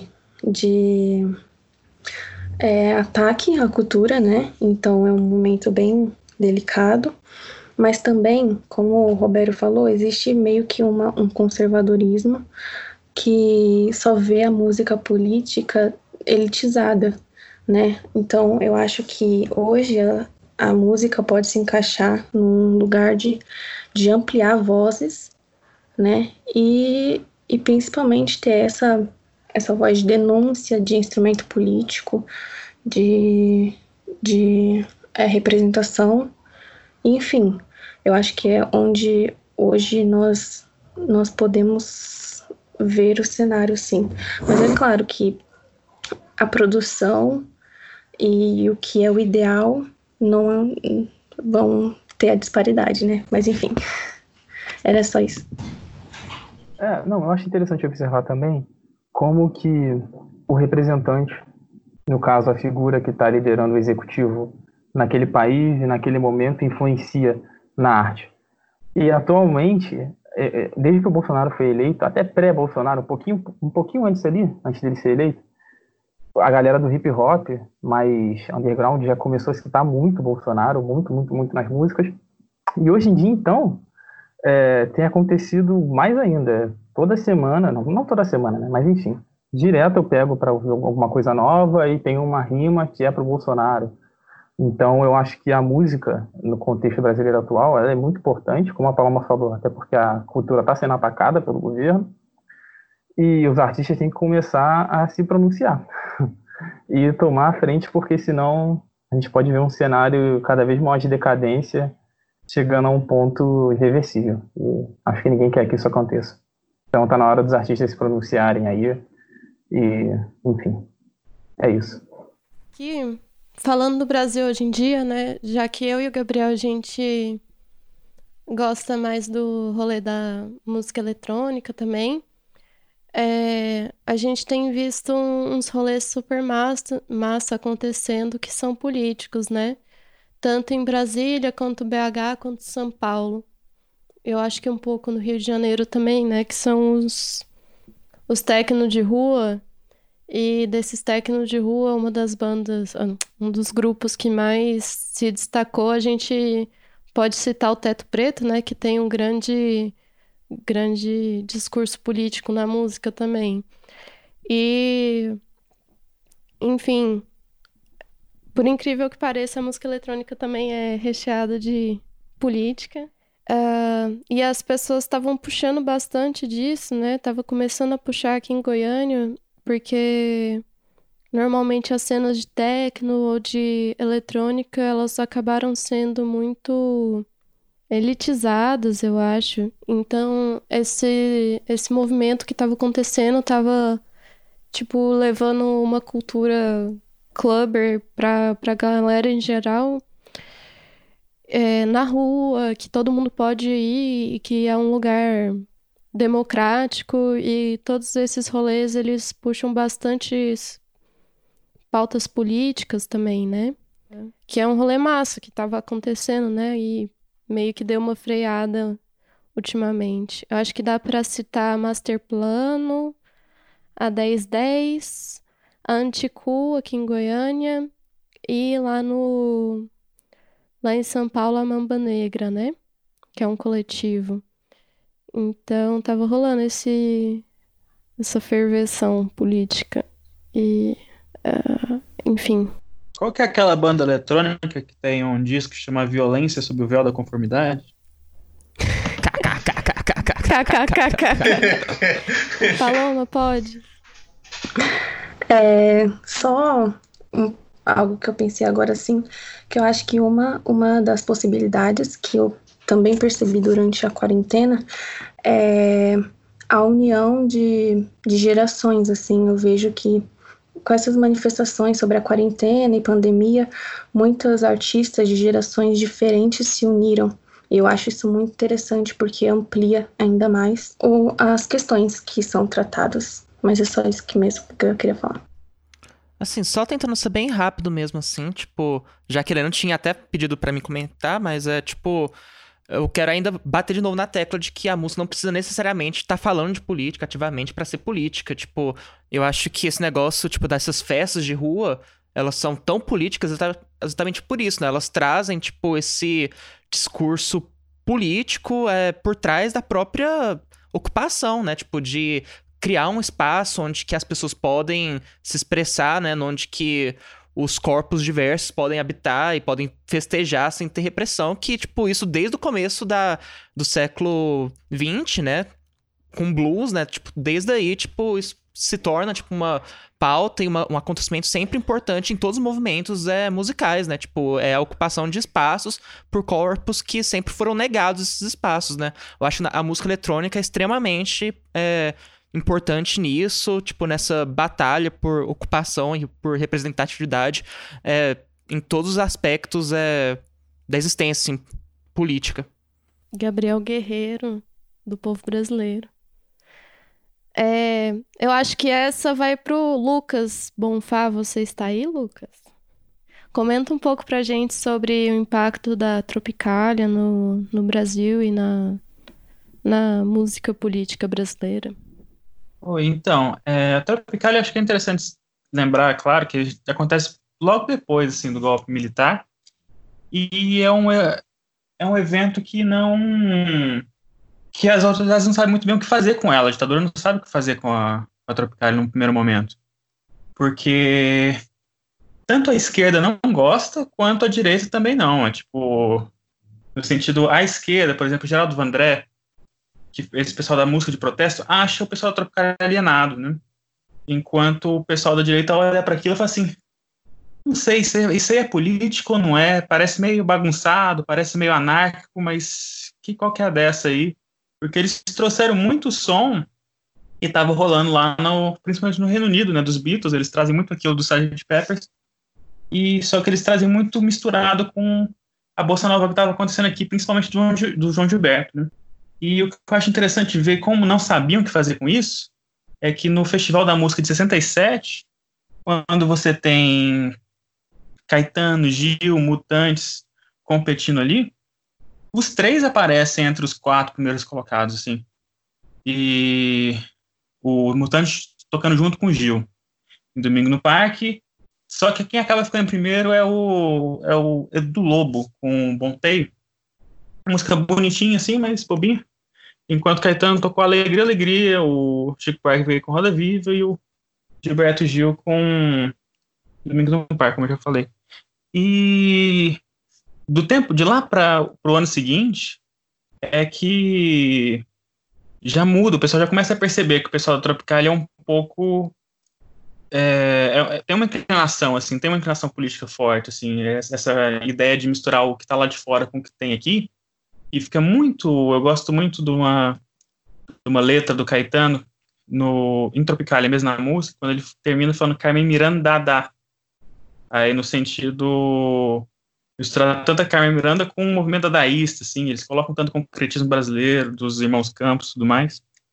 E em 67, quando chega o próximo Festival da Música, o Gilberto Gil canta uma música que é uma mistura de Jimi Hendrix com Frank Zappa, com a questão de ordem, que ele é vaiado e eliminado na mesma hora, de primeira, e o Caetano vai cantar É Proibido Proibir, e ele também é vaiado já no começo da música, e ele manda a frase que eu acho bem emblemática, assim, que é: se vocês em política forem como são em estética, estamos feitos.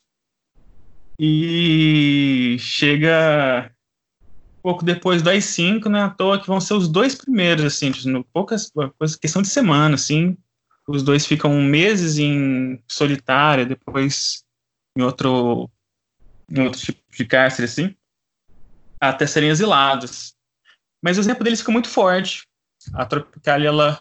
Mas tem gente que fala que a Tropicália morre aí, para outros morre quando volta, ou Caetano com transa, o Gilberto Gil com o Expresso 22222, mas fica muito forte essa ideia que o Brasil é mais forte quando ele aquela ideia da antropofagia do Oswald de Andrade mesmo, assim, de quando ele devora as influências lá de fora e transforma no seu. Inclusive que vai ser resgatado inclusive pelo movimento Mangue Beat na década de 90, quando o Fred 04 vai falar junto com o Chico Sainz e tudo mais, vão falar de colocar antena no mangue, que essa antena no mangue vai captar as frequências de fora e vão trazer esses sons para cá, que a ideia de trazer a influência do trip hop, a influência do eletrônico pro maracatu, que é uma ideia bem próxima também. Então a Tropicália, mesmo que ela tenha acabado há muito pouco tempo, o espírito de como a gente deve incorporar essa influência estrangeira, ele vive para sempre, assim, ele continua muito forte na música brasileira até hoje. E acho que é isso. Eu queria fazer só um adendo sobre essa questão da influência da Tropicália numa perspectiva musical, que é tão importante isso, acho que isso veio antes da Tropicália. Para mim, começou na Bossa Nova com jazz e samba.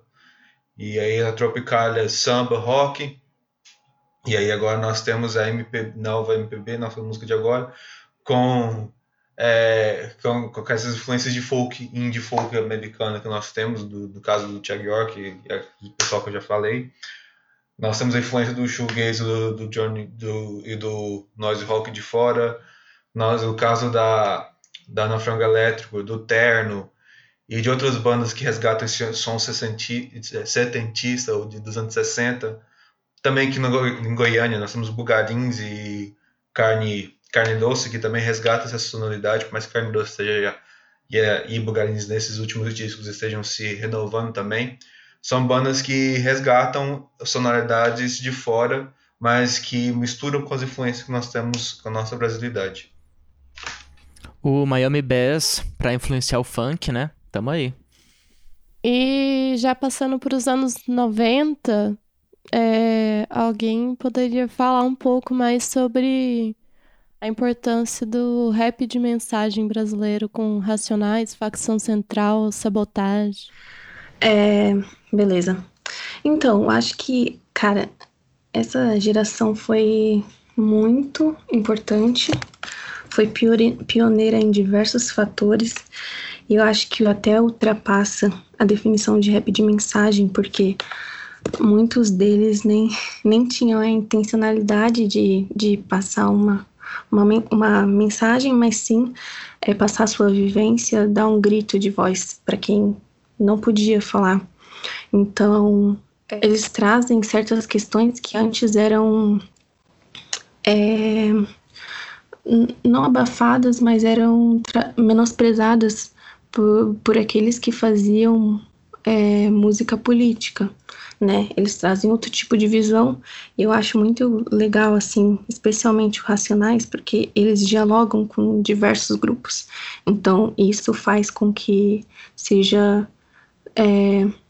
para se popularizar, diversos grupos sejam incluídos nisso, desde da iconografia cristã, que está em toda a discografia deles, mas principalmente Sobrevivendo no Inferno, até a relação deles com a infância, sabe? Eles descrevem diversas facetas da periferia, e eu acho isso muito importante. A importância de Sabotagem e Racionais, ela é muito evidente quando você para ouvir o rap da geração atual, porque o tempo inteiro esses artistas novos citam os rimas, citam esses artistas, pegam rimas e como é que se diz? Tem uma palavra para isso, mas não é refazer a rima, mas reescrevem a rima adaptando da forma que ele quer. Várias rimas do Racionais foram adaptadas, rimas do Sabotagem também estão sendo readaptadas. Já vi até rima da Facção Central acontecer a mesma coisa. Enfim, outra coisa, como eu já falei, o Racionais vinha um Ice Blue da vida, que é a figura importantíssima para o cenário nacional, no gênero, e falar o que tem que ser dito no momento que precisa ser dito, como ele fez recentemente, e eu já falei aqui. Então, essa galera, eu acho que vai ser para sempre, eles vão ser para sempre citados, assim, principalmente Racionais e Sabotagem. E é isso, a importância deles para o cenário nacional vai ser eterna, na minha opinião. O Racionais, principalmente, nunca vai deixar de ser importante. Não mesmo. Vocês acham que o Fabrício Braza e MC Cid e companhia fazem um desserviço para o dito rap de mensagem de hoje em dia? Essa foi o Arthur Salles que mandou. Eu achei que ele estava falando de um youtuber. Eu não sei se é isso. Não é não, Paloma. O MC Cid e o Fábio Braza são dois rappers, meio que poetas assim, e são os caras que vão fazendo umas rimas com várias referências a diversas coisas, mas não se aprofundam em nada. São essas pessoas. Entendeu? Eu posso falar se vocês quiserem. Eu nunca ouvi muito, mas eu conheço. Tem como falar sobre. O que acontece? Eu acho sim que é um desserviço, porque como a Paloma já falou, a música hip-hop tem uma história negra por trás e ela deve ser respeitada, primeiramente. Não que eles estejam desrespeitando, mas ativamente respeitando, né? Mas quando você pega um gênero e você quer fazer parte daquilo, quer integrar aquilo, beleza. Aquele movimento não é seu, mas você quer integrar aquilo. Beleza, te aceitaram naquele movimento, você está integrando ele. Aí quando você começa a fazer música sobre aquilo, você cita um monte de coisa nas suas rimas, que é o que esses dois fazem, diversos temas assim, pegam uma música e citam vários problemas sociais, um monte de coisa, tudo numa música só, mas eles não se aprofundam nesses temas, esse é o problema para mim. Você fica jogando as ideias, joga as ideias e não se aprofunda em nada. Então acho que acaba ficando um pouco raso, é raso demais, entendeu? Esse é o problema para mim. Ok, agora outra pergunta, já que já sabiam que o Roberto estaria aqui para falar de Loop de Loop.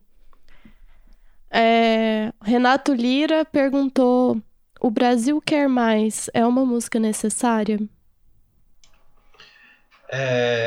Na minha opinião, ela é uma música necessária, mas eu acho que ele faz essa pergunta no sentido da intensidade da letra. Porque, por exemplo, nós tivemos no Brasil... Na história da música, a gente tem letras tão políticas quanto O Brasil Quer Mais. É claro que eu acho que eu não conheci nenhuma tão clara, tão direta quanto O Brasil Quer Mais. Mas eu acho que talvez a pergunta do Renato Lira seja mais porque, além da clareza, Tem outras questões musicais que estão juntos da letra, que podem fazer o ouvinte ficar se questionando por que que isso é bom ou por que que isso deveria ser música. Porque é um spoken word, primeiramente, o que já spoken word já é um elemento musical que já é questionado se é musical ou não, que já de certa maneira chega a afastar o ouvinte. Segundo, porque o instrumental no fundo é praticamente noise. Agora, terceiro ponto. Se você for para pensar, tudo isso, a letra é muito clara. A fazer questão de usar o spoken word para causar desconforto, que já causa um desconforto. A música, o instrumental, só o puro noise, só o noise wall de guitarra no fundo. Você já não vê o tanto que é necessário essa música no contexto que a gente está hoje?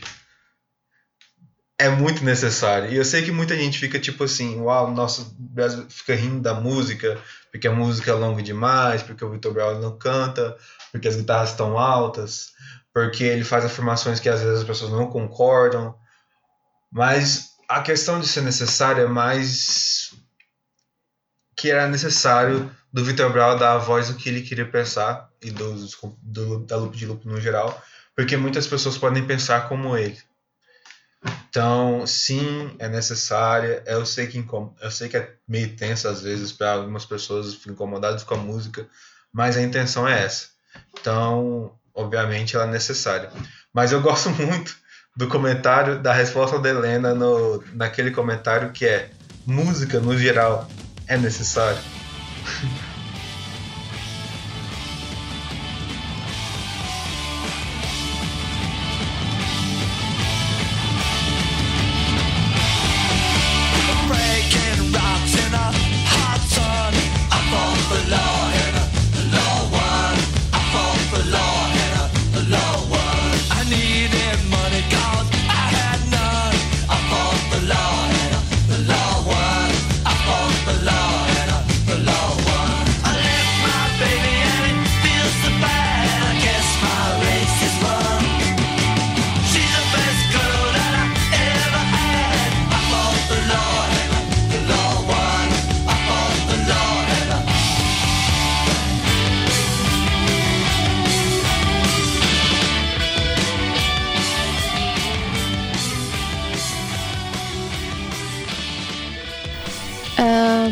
Ok, perguntas do Patrício agora. São só duas.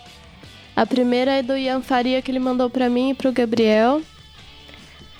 E perguntou como que a gente vê o lance do techno ter sido essencialmente criado por artistas negros, mas hoje em dia é difícil de se achar de DJs negros nos principais festivais. O que que a gente acha disso? Sobre a exclusão negra na música eletrônica em geral. Enfim, por aí. O Gabriel, que fez essa pesquisa, pode dar essa palestra.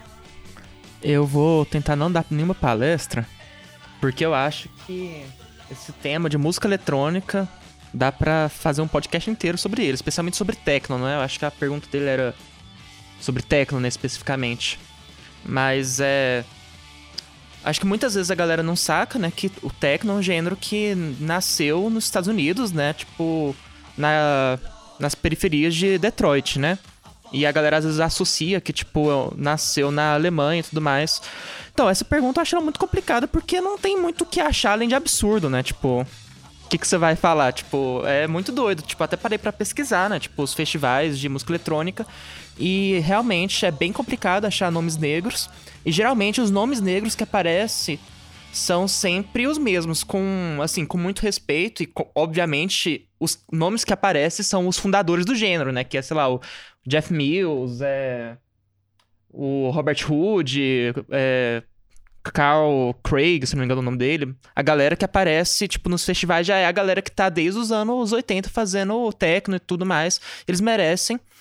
E, enquanto isso, novos nomes são complicados de achar, assim, tipo, realmente, não tem muito o que falar, além de que isso precisa mudar, e eu acho que, felizmente, a gente tá vendo nos últimos anos, né, tipo, grandes movimentos, igual a Helena já puxou essa corda, né, no meio da nossa conversa hoje, que a gente tem coletivos, né, tipo, Mamba Negra, a gente tem coletivos nos Estados Unidos também, tipo, Underground Resistance, que tá desde o começo do techno, promovendo, tipo, techno feito por pessoas negras, né, música de batalha mesmo, né, de ocupação desses espaços que eles estão, desde o princípio, associados aos fazeres, né, tipo, e à vida dessas pessoas, né.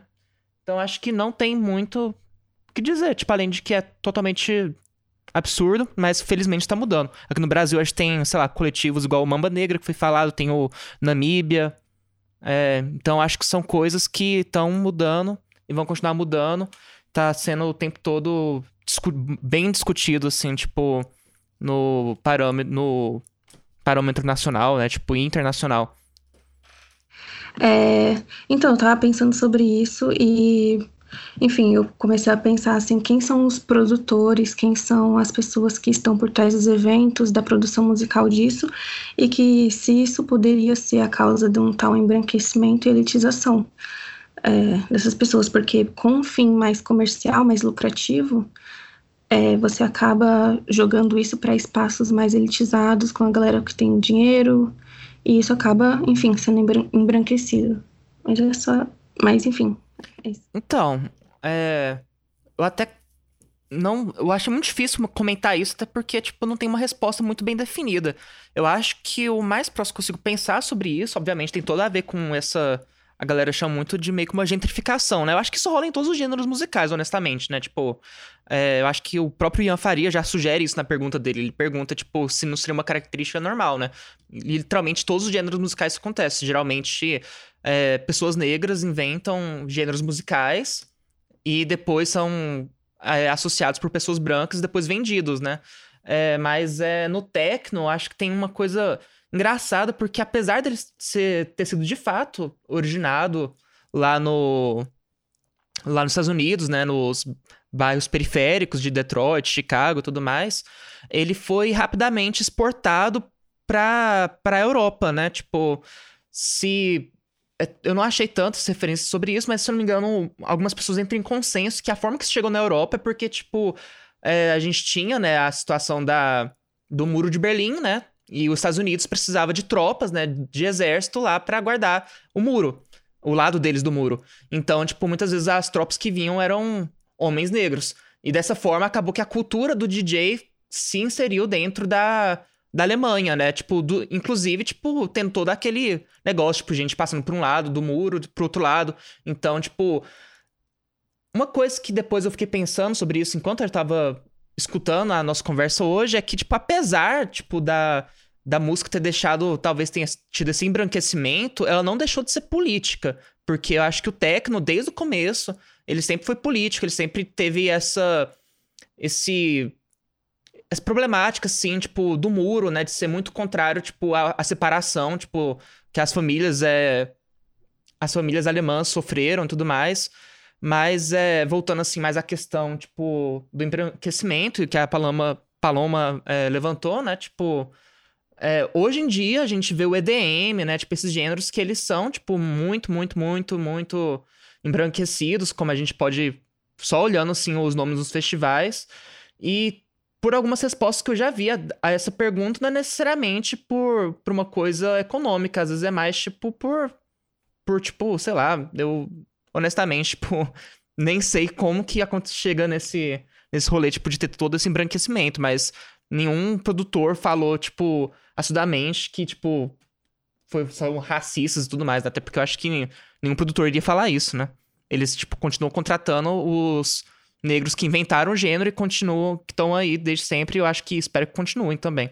A gente só precisa abrir pra novos nomes. O Lucas Nascimento mandou uma pergunta,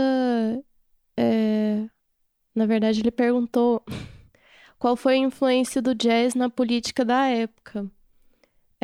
Paloma, você pode falar um pouco sobre isso pra gente?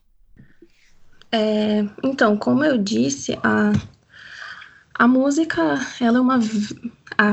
e política vai ser uma via de mão dupla. Então, da mesma forma que a música vai influenciar na política, a política influenciou na música. E com a lei Jim Crow, ela acaba influenciando diretamente nas práticas dos músicos do jazz, né? A diferenciação entre brancos e negros no acesso, ao fazer shows. Isso acaba trazendo uma pressão da classe musical para que isso mudasse, né?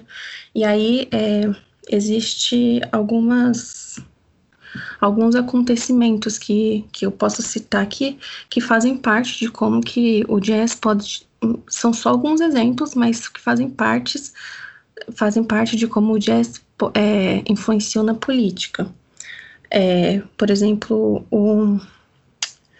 teve... Ai, gente, deu branco aqui, que eu esqueci o nome dele. Norman Granz, eu acho que é isso. Ele fez um manifesto para que todos os músicos assinassem, que era uma exigência uma exigência aos contratantes para que eles... não tivessem esse tipo de discriminação. Essa é uma das manifestações. O Charles Mingus, por exemplo, ele passou pela época de segregação, e uma das composições dele foi um ataque direto ao governador da época, que impediu uma escola de fazer a integração entre brancos e negros. Então, para a época, isso era muito importante, um cara colocar numa música dele um ataque direto ao governador. Outro exemplo... Enfim, o próprio Miles Davis, a presença dele sempre foi considerada algo de respeito. Ele nunca buscou uma equidade, mas assim, ele exigia, assim, muitas pessoas associavam a figura dele a uma figura de respeito, porque ele sempre se colocou nos espaços. Eu acho que a presença dessas pessoas, de pessoas negras, foi muito importante na política dessa forma, assim. Só a presença dela nos espaços já causava um desconforto e uma transformação. Mas, enfim, vou deixar outras pessoas contribuírem também com isso. Eu só queria problematizar uma coisa que eu falei no chat do pessoal, que é a questão da Paloma. Deu todo esse... Como é que... Veio uma palavra muito estranha para mim. Arcabouço histórico. Veio toda essa carga histórica que ela explicou para a gente, da origem do jazz, como que o jazz é importante para o movimento negro, para hoje em dia se tornar um dos gêneros mais elitizados que existe na música, entendeu? Popular. É um gênero que você vê galera de academia produzindo. Tem gente negra, tem gente popular fazendo, você vê isso nos Estados Unidos, mas ainda assim é entre aspas. Por exemplo, o Kamasi Washington é um saxofonista muito famoso, tem álbuns aí que ficaram pop, colaborou com Kendrick Lamar no To Pimp a Butterfly. Nós temos também o Thundercat, que por mais que vale mais com a galera do funk e do soul e tal, ainda assim tem muita influência de jazz. E aí, pra galera, pra ser esse gênero muito elitizado, entendeu, hoje em dia. Tipo, você conhece, tem esses artistas que são conhecidos, ainda assim, eu já vi gente na internet falando que esses artistas são tipo, esses artistas são só o entry level, ou só o que é famosão, isso não é jazz de verdade, jazz de verdade é fulano de tal, que tá tocando não sei aonde, entendeu? É muito triste isso, ver essa questão. Então, acho que faz parte do que já falaram, que é isso. Acontece esse embranquecimento em quase todos os estilos, mas isso aconteceu no jazz desde o início. Eu acho que a ligação entre o blues e o ragtime é justamente uma junção de um estilo que antes era marginalizado com um estilo que é mais ameno, mais palatável para branquitude.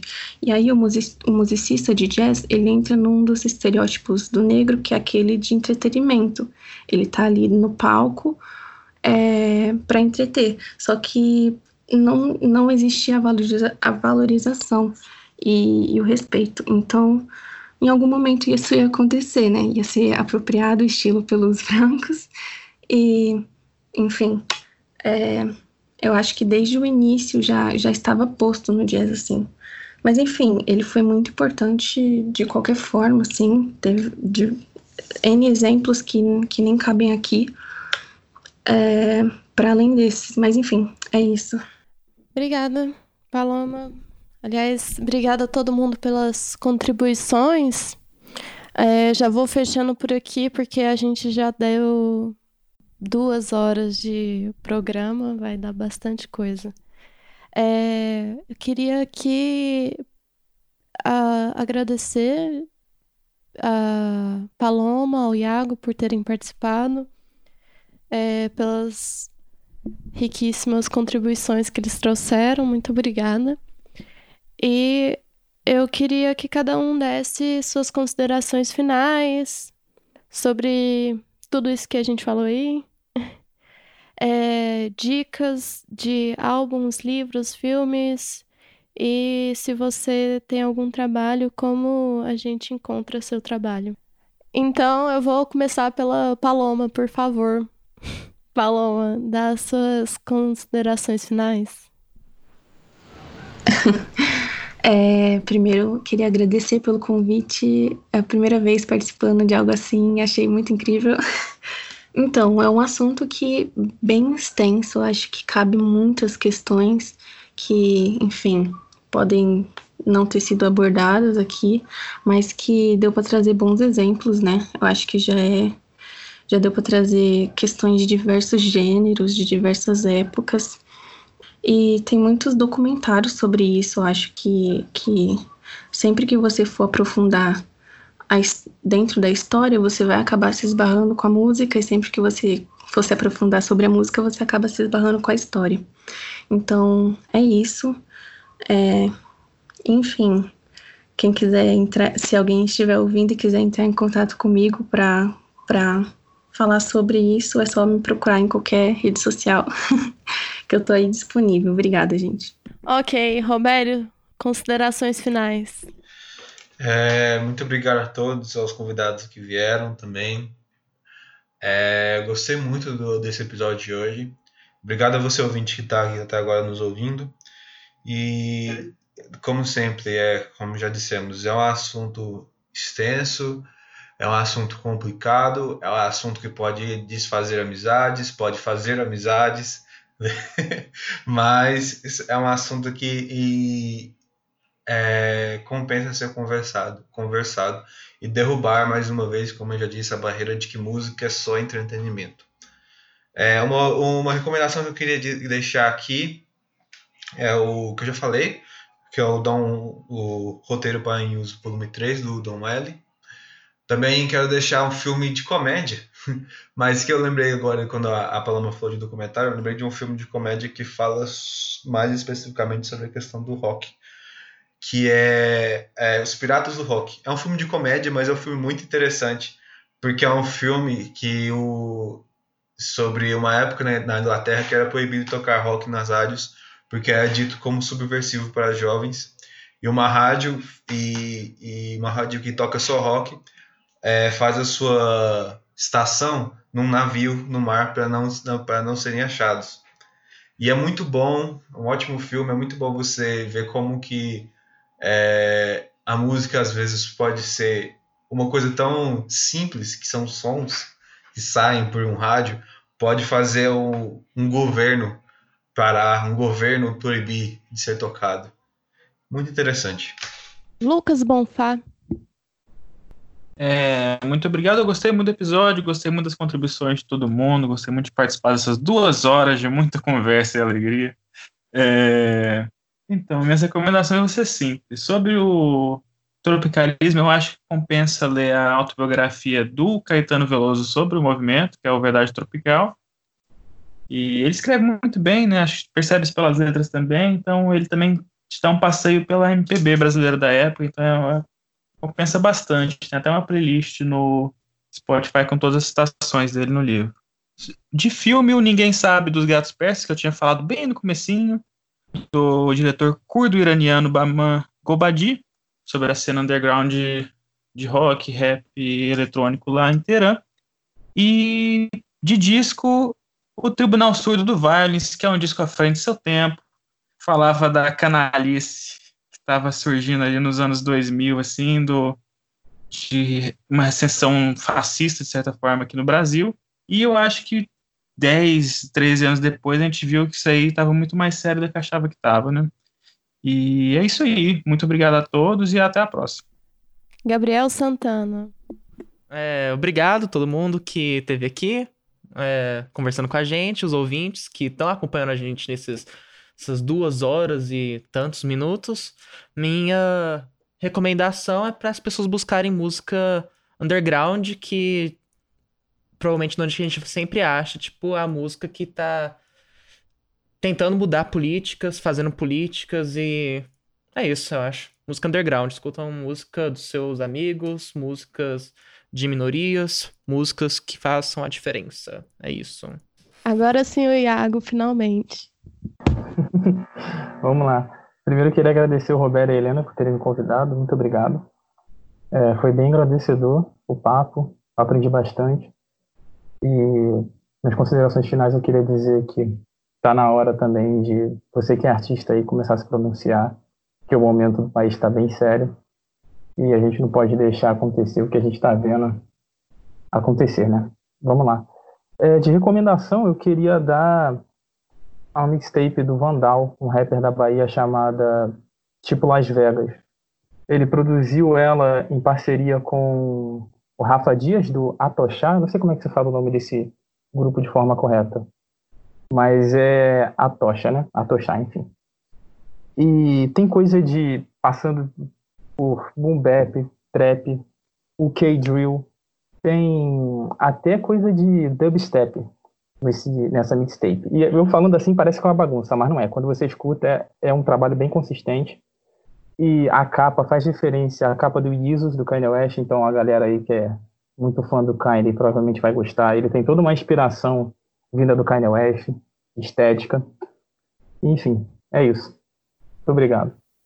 Eu vou agradecer novamente aos nossos convidados, foi muito bom ter chamado vocês aqui. Muito obrigada mesmo por terem contribuído. Foi, como sempre, muito amplo e tal, foi um começo, né? Acho que já abre espaço para vários outros episódios que a gente pode fazer, né? Sobre techno, sobre música eletrônica, sobre jazz, sobre hip hop, rap, enfim, tem várias coisas que a gente pode se aprofundar aí. E eu acho que isso mostra a importância da política na música e da música na política, né? Eu sou da opinião de que se você não se posiciona ativamente, alguém vai te posicionar, então é necessário. Eu vejo uma necessidade dos artistas se colocarem, tomarem posições por si mesmos, né? E não se deixarem ir pelo sabor dos ventos.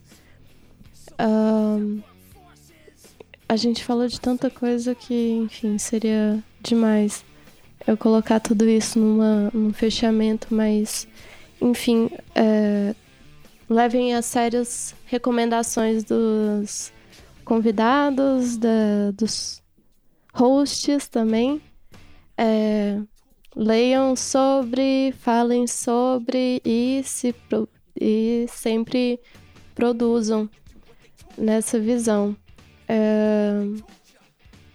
Enfim, acho que por hoje acabamos por aí. Não esqueça de checar a playlist do nosso episódio agora, que a gente vai fazer junto com os convidados.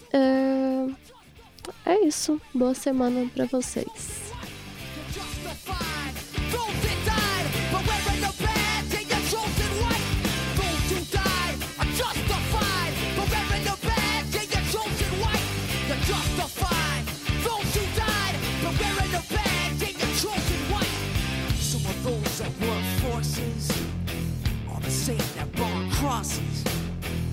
But those that work forces are the same that burn crosses. Some of those that work forces are the same that burn crosses. Some of those that work forces are the same that burn crosses.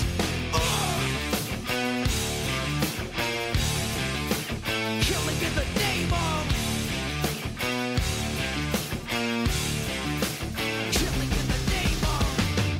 You do what they told you. And now you do what they told you.